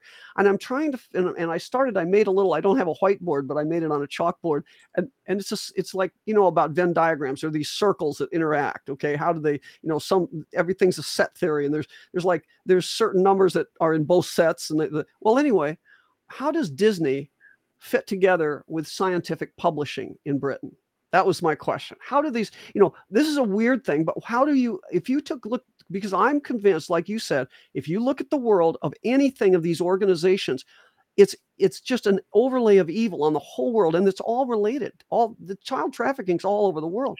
But how do but you could just start at any two points. So i started with disney and i started with with scientific publishing in england and it turns out after world war ii uh, uh, it was actually Alexander Fleming who discovered penicillin and the grandson of Charles Darwin. They went to the British government. They said, "Hey, we think that our publishing house, I'm blanking on the name of their publishing house at the time, but isn't adequate to deal with the science that's taken place and that would have helped us in the war and things. We need to have a more robust scientific publishing house. So the British government said, well, we agree with you. And they hired, so they set up now they took the German publishing house, they married it with the British, and they made this new big, I think it's Springer Verlag. I think that's where Springer Verlag came from. But it's the biggest, it's a huge publishing house for scientific and medical journals and things like that.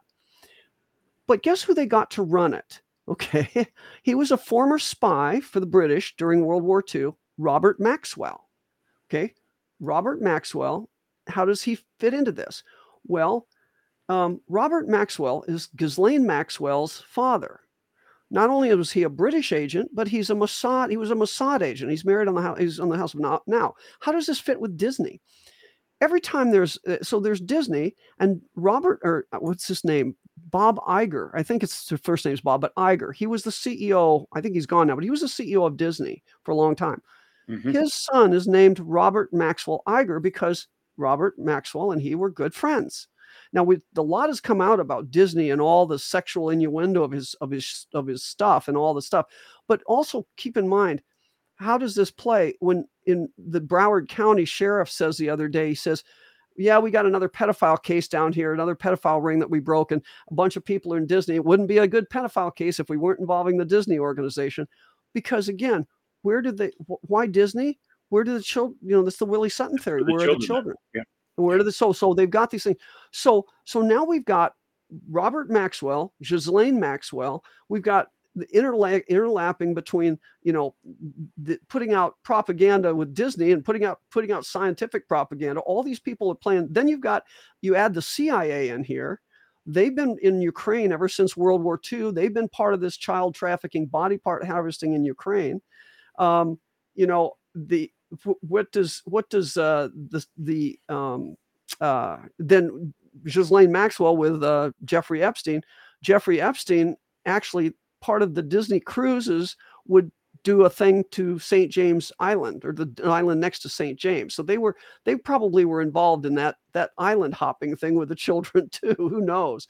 But but it gets it just gets creepy and you just can keep going and going and these things all fit together. So Jeffrey Epstein, the child trafficker, was funding money from Bill Gates to MIT to do research. MIT famously does stuff on the for the for the dark arts for the for the military DARPA and things like that. And so they're all and and that's through CIA and all this. I mean, they're all in this together. It all everybody and one of the common threads through all of this is pedophilia. Yes. That is that is a big body parts and children are the biggest money in the world you know one bot and, and this is what they didn't tell you in the sound of freedom is is that at the end game when they're done using these children in sex trafficking they're parted out. And that is the exact truth. And it's $150000 an organ. You know maybe they're doing it in china.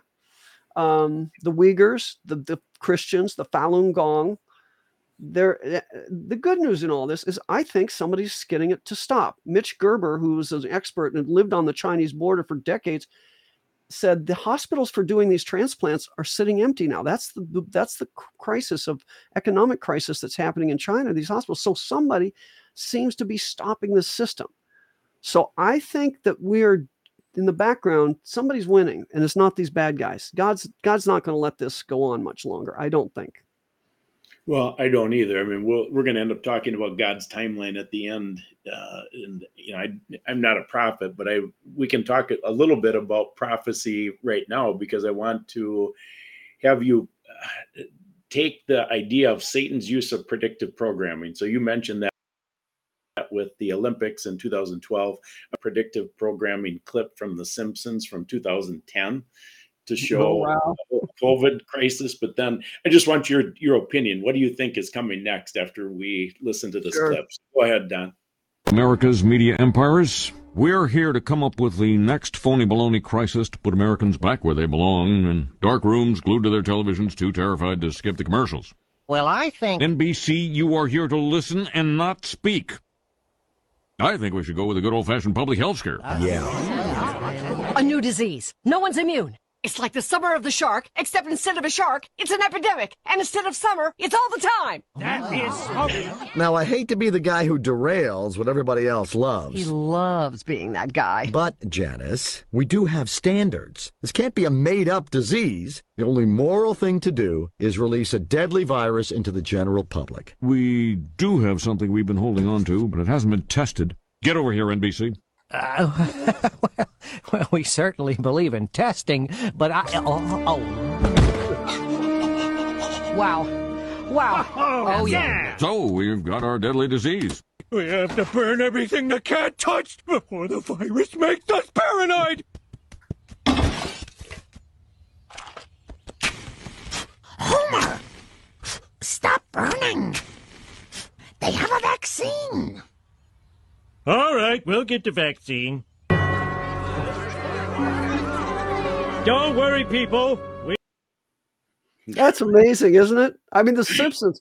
Who are the Simpsons? I mean, it, they, it's not just about this. They know everything 10 years before the reality comes out. I, it's funny to watch that, but it's serious at the same time. So, I mean, I don't know if you have your pulse on the current predictive programming, but I am curious to hear your perspective because of of how well informed you are as to what do you think's coming next. Well, I think we've already been seeing some of their attempts. You know, they they're they're the, and this is their attempt is to get you scared about another disease, and that's kind of what they're showing you there. And you know, remember monkeypox? They came out and they said, "Oh, oh it's monkeypox," and then that kind of fizzled out. Then they wanted you to get scared about Marburg, and that fizzled out. And then now there's going to be malaria. Oh, the malaria is coming on Florida. Really, 20 years we haven't had a malaria, malaria case, and suddenly we've got all these malaria cases. So here's what I'm going to say: they're going to try and scare you with. I, I, the the good news is, I really think these people don't understand that they are they can they don't have the power they think they have. You know, if they had first of all, if the, these guys really wanted to depopulate the world and they had weaponry like directed energy weaponry at their fingers, nuclear weapons that they could push, it would have been done. They don't. They're not in control of as much as they want us to believe they are.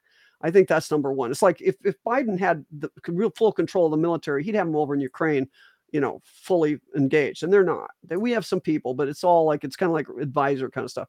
So there's that. I think the other thing that they don't want you to realize is they can't make you as sick as they would like. I mean, they've tried. I, I, followed the bioweapons things for a long time, and you know, they tried all these aerosols. You know, you can read uh, Kanatzhan Alibek. Um, uh, what's the Contagion? I think is what it's called. But anyway, he was from he was from, from uh, the Biopreparat in Russia and the Soviet Union, and he was the number two guy and they tried for decades to do they made had big vats and they made all this aerosolizable stuff and they had they had you know nuclear warhead type things to, to deliver it but really it just didn't quite pan out. They never could make it it was hard. It was very hard to do. And so they went to arthropod diseases, meaning insect vectors. That's what they were working on when the Soviet Union fell apart.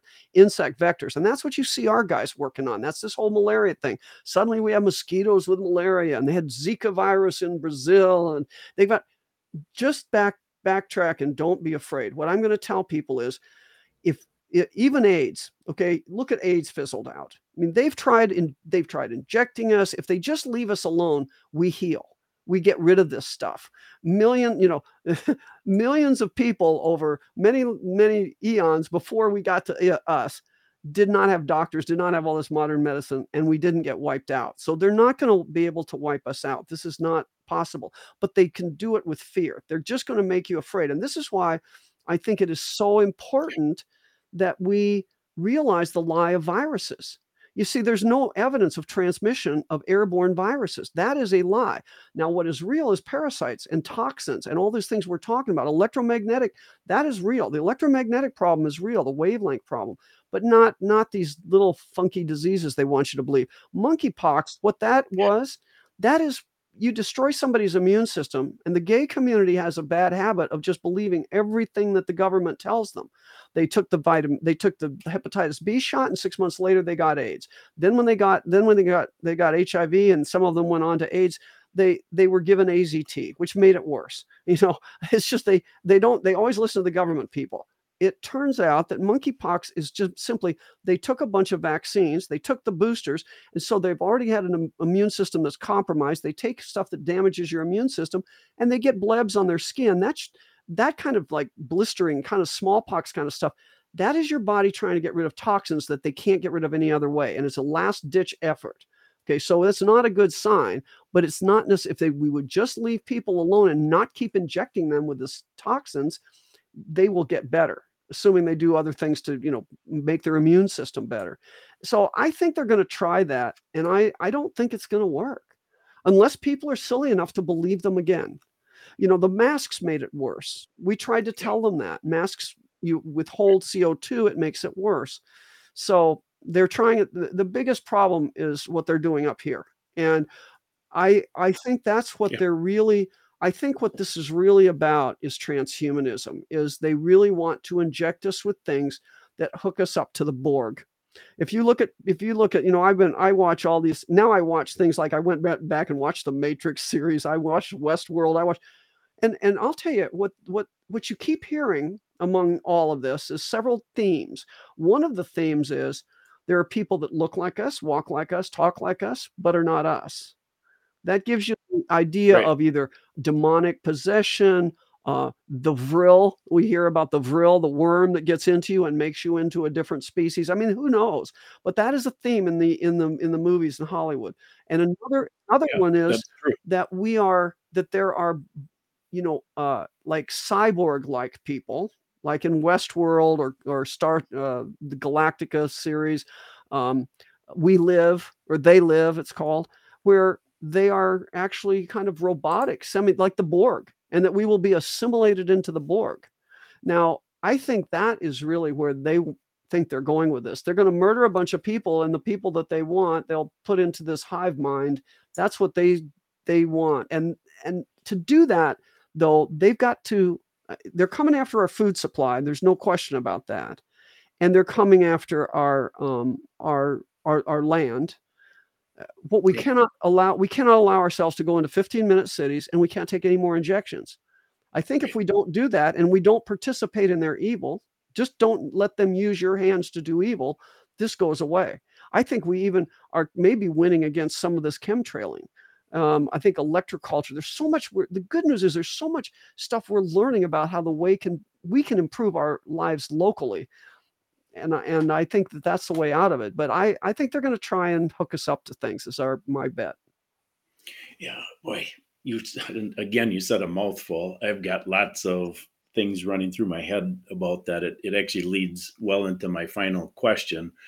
Uh, so I want to I want to talk through the what we'll call the way out of this, and I want to do that um, in maybe a, a little bit different way. First, I'll comment about the AI because when I look back at biblical history, you know, why did God bring the flood? Calling evil good and good evil. It's happening today, but he he had to bring the flood to end things because the bloodlines were corrupt, and so the Nephilim had had corrupted the bloodline, so the Savior couldn't come unless God stopped it. And the AI is on that same, really on that same trajectory. So where we're at in God's timeline, you know, that is not my deal. In fact, I have purposely steered away from eschatology because I think it's a dialectic.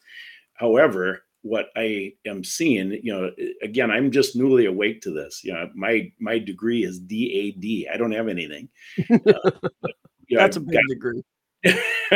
I, you know, Grace's death has woken me up to a lot of things. So when I look at this from a macro view, I see what did what happened in the garden. So Genesis three, what happened, and what happened in the garden is Satan offered the tree of knowledge, and that was eh, in complete opposition to the tree of life that God offered.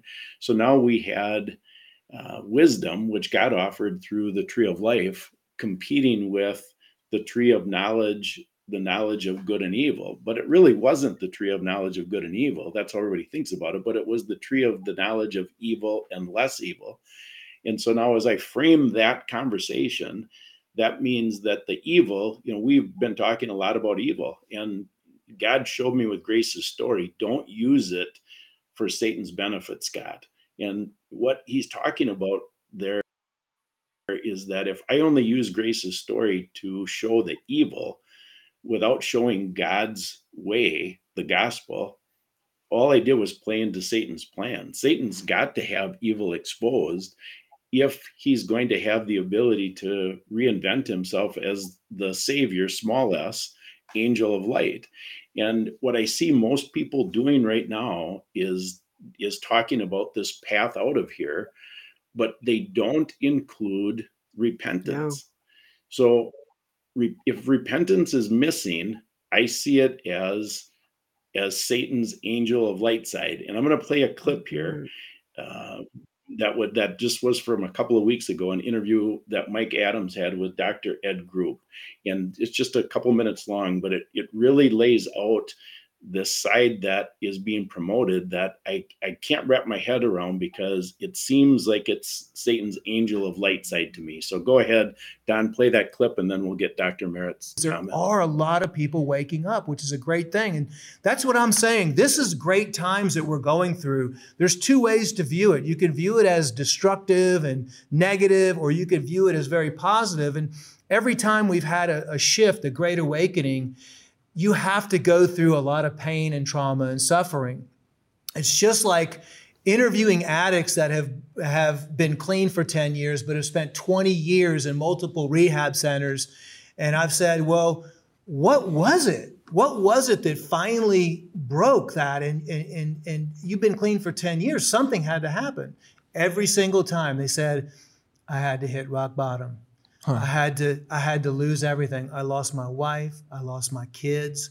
I had to go through the most pain, the most trauma, the most suffering that I've ever gone through in my entire life. Mm-hmm. And then it just clicked and I've never touched that again. That's what we're going through right now, folks. We're going through not for everybody. Scale.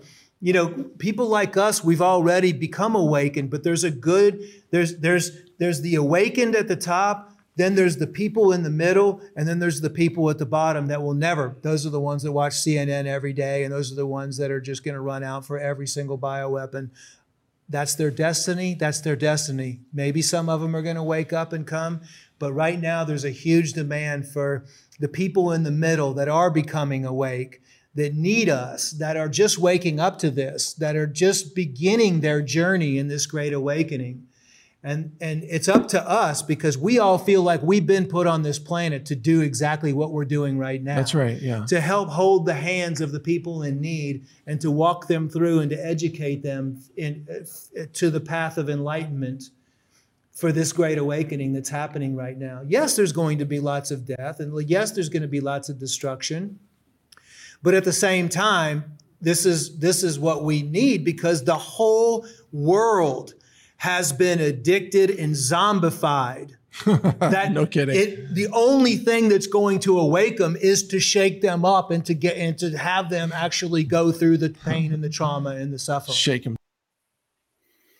So um, that seems to be the spirit that I see happening pretty consistently, and I see the consistent theme, which I'm bringing up here, is there's no thought of repentance. How we got here is reject, rejecting God. And so the only path out, it isn't that that we can't do something. I don't I'm not against that, of course, but if we don't acknowledge how we got here through repentance, I don't see how any of this has a fighting chance. And in fact, it plays into Satan's other hand. Yeah, I can see I can see the point there. Now I do know Dr. Group, and I and I got to say I think everybody uh, I'm, I'm going to give them the benefit of the doubt here and say that I think people speak at their own level. You know, in other words, what he's talking about, it is true. In medicine, we see exactly what he's talking about when you deal with the addicts and that, and that's who he deals with. So, in all fairness, his point is is that just like you experienced a death in order to wake you up. I think that's really what he's talking about. I don't think he's yes. denying the other. He just was making the point. I think I think that's what he's doing. He's making the point about that through suffering we come out the other side if we're open to understanding. And he's saying there's some people that are not open to it. And I think those are the people that are never going to accept that there's anything more than this world and that this is just bad luck happening to them and they didn't take enough government regulations and if we could these are the people that think that they're smarter than we are that they could just that they can engineer the world. You know this is this is the and this is what i think about the idea that they are they think they can do more than they could. These are this the the kind of self aggrandizing ideas that i'm just so much smarter than everybody that i can figure this out. You can't figure this out. Just let us rule the world we'll make this okay. We'll this is technocracy. We'll engineer the world and we'll make it a lot better. No let us do it. We'll live our lives and we'll work through god and it'll be okay. That there's just a lot of i think there are a lot of people that are not willing it's funny. I had a friend of mine that i've known for decades and he says to me i've heard one of your talks and i think you've had a religious conversion. And i said well it's interesting i said no i think i'm just talking the words now.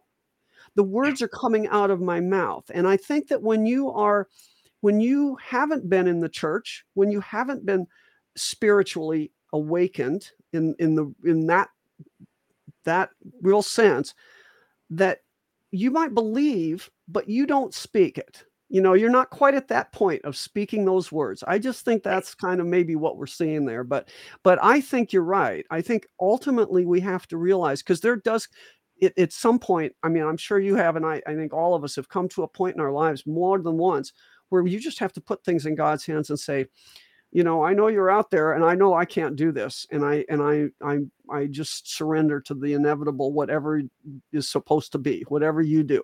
And i think that happens but i don't think everybody you know it's it's a it's a different journey for different people. And i i think it's it's hard for the, the science based guys who were you know told that they were they had the answers to suddenly start speaking those words that we're not we're not the most powerful people on this planet and and it's also like i say it's hard for people to really grasp that satan is real that there are that there are that that I, i'm going to tell you that video you played is very powerful. It's kind of like the it's like the people look at the people that didn't really believe in child trafficking. You can say the words to them all the time but then they go to that movie and they see it in the way that it's not graphic it's not gory but they get it.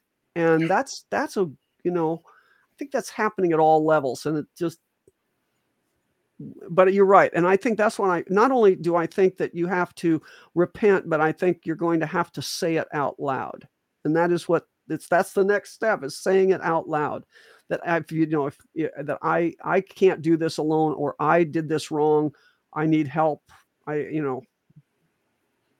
Yeah.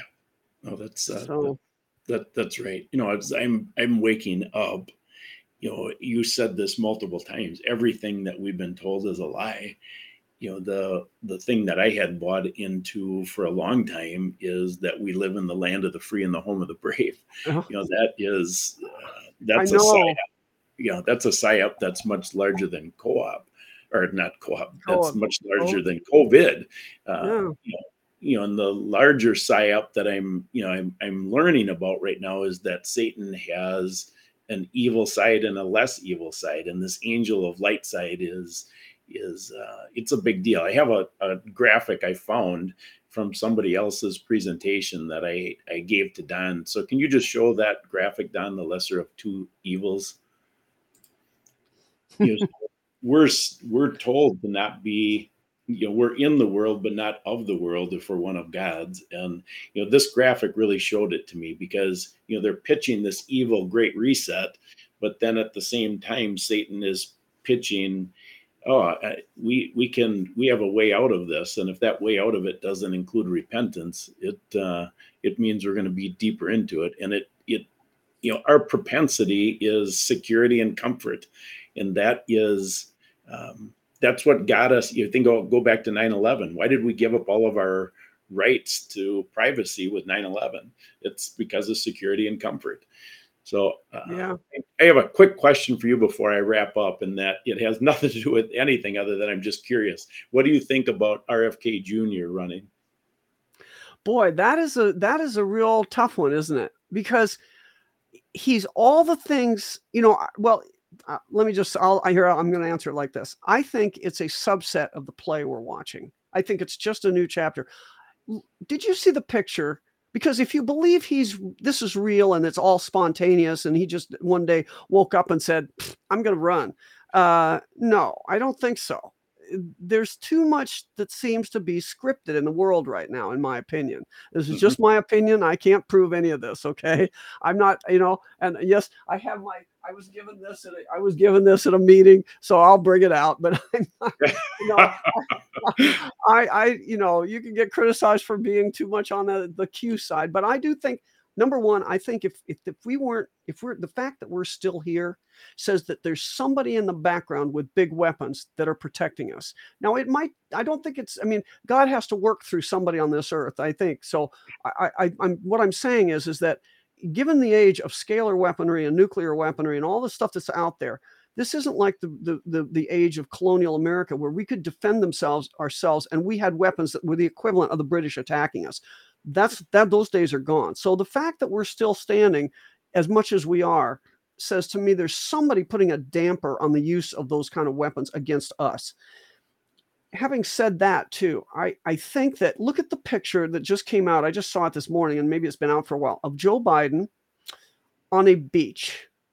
He's on a public beach in a like a, a, a recliner. Nobody's around him no secret service. He's he's walking around in his baggy shorts you know sloughing around. You know is this really real? I mean it, it's it's in fact i i thought this a while ago. I said how can it be that the Democrat Party, which is generally the party that is very slick, much more slick than the Republicans on actually right. doing campaigning and getting people to get elected, they're really good at that. And they've done absolutely everything stupid when it came to this. I mean, if it just can't be right. It's I just don't think so. So I think there's I think we're watching a play and there's whatever the reality is here I'm going to do my, my part of the world. I just figure I can't figure that out. My part of the world is not to do evil and is to try and help people recover from evil. That's that's kind of what and we have to do it locally. We have to start with ourselves, our families, our communities, our counties. And I don't know that we can affect much more than that. Uh, yes. I don't even think I can affect the state, but the, here's the good news. My great grandfather, when he homesteaded this area, it was 1871. He came out early. There was no federal government that got in his way. There was not even a state government that got in his way. In fact, when he got married, he didn't get a marriage license because there was no courthouse. Okay, there was nothing. It was just these people. And I think we're going to get back to something like that. It's not going to be, I think when this is all done, we are not going to see a world the way we may have nation states, but it's not going to be the way we've been existing. Something's going to change because we don't have a nation state now in America. We are not. They're not there. You know, DC is looks like an abandoned in a way. There's some things that make me think it's kind of an abandoned. You know, the Federal Reserve is closed. It's all this junk in the front yard. This all this building stuff. They've taken the signs down. I mean, it doesn't look to me like it's being remodeled. Just normal remodeled. You don't take all the signs down. You don't shut the whole building. You do it in a reasonable way. And the reflecting pool, my friend was out there for CPAC. He said the reflecting pool was was was gutted. I mean, it was like empty and smelly. It wasn't like this was routine maintenance. It was like it's been deserted. And that was his something is going on that we don't know. And I'm just I I I'm just can do what I can do, I guess I'm gonna say. Well, I think that's I think that's excellent. I'll uh I'm gonna uh, wrap things up and then come back to you for the final word. And I'll just to uh, close on what you said about uh, you were really talking about politics, and you know I I have learned politics. I, I've followed politics my whole life. I've voted conservative my whole life, but not anymore. And it's not because I'm going to vote liberal. That's not the point. But it is the lesser of two evils. And if we participate in the world system of the lesser of two evils, we're going against what God is. God, only God is good. That system is corrupt by definition. So we shouldn't be participating. And what you said is true. What can you What can you do? What are What are you called to do? And you are called to tell the truth to your neighbors, your friends, your family. Uh, you're called to share the gospel so that they can deal with evil and then possibly get involved with local government. That's about it. And if God's timeline is to get us through this because we've repented and we're going to start over, it, it is of course going to look completely different. Uh, so, eh, eh, you know, the the thing that is not a psyop is that Jesus Christ died, was buried, and rose again on the third day, so that those who believe in Him will be reconciled to the Father and have eternal life. And repentance is a result of coming to grips with what Jesus did on the cross. And the current solutions offered by um, the anti establishment crowd are a diversion off of that focus, and they're not the way out. The only way out is through repentance. Jesus said, Apart from me, you can do nothing. And it is critical that we don't fall trapped to the next level solutions that prey on our desire for security and comfort, especially as things get worse and that ramps up our uh, desire to rely on fear in ourselves. And then finally, something we didn't talk about, but it is running rampant, is don't get caught in the unity principle that's being uh, preached on the pulpits today because they are quickly uh, focusing on that as the only principle. And if you remember history, you'll know that the Jewish leaders and the Christian pastors in World War II are the ones that led the Jews to the gas chambers, not literally, but because they didn't preach the truth. And the churches that are not preaching the truth relative to sin are also leading us to the gas chambers. And Jesus said, I have not come to bring peace, but a sword.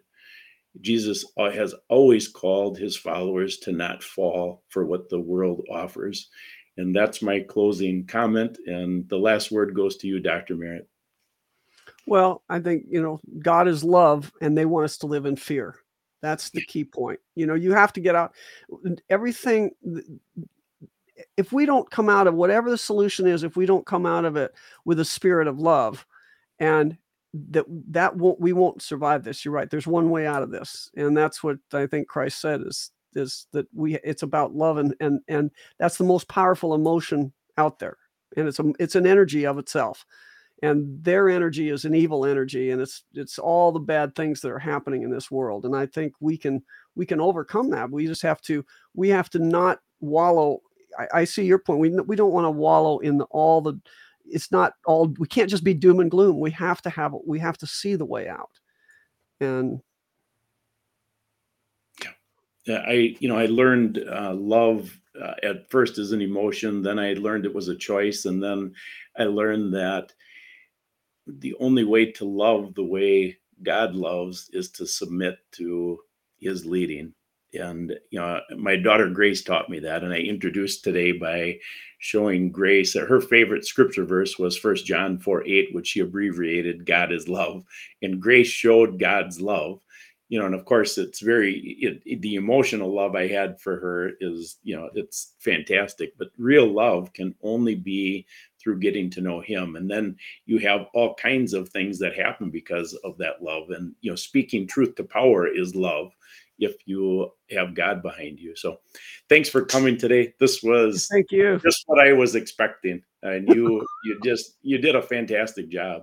So thank you. If you just want to hang out for a minute, Don will close up and we can say goodbye. Sure, sure, sure. Thanks.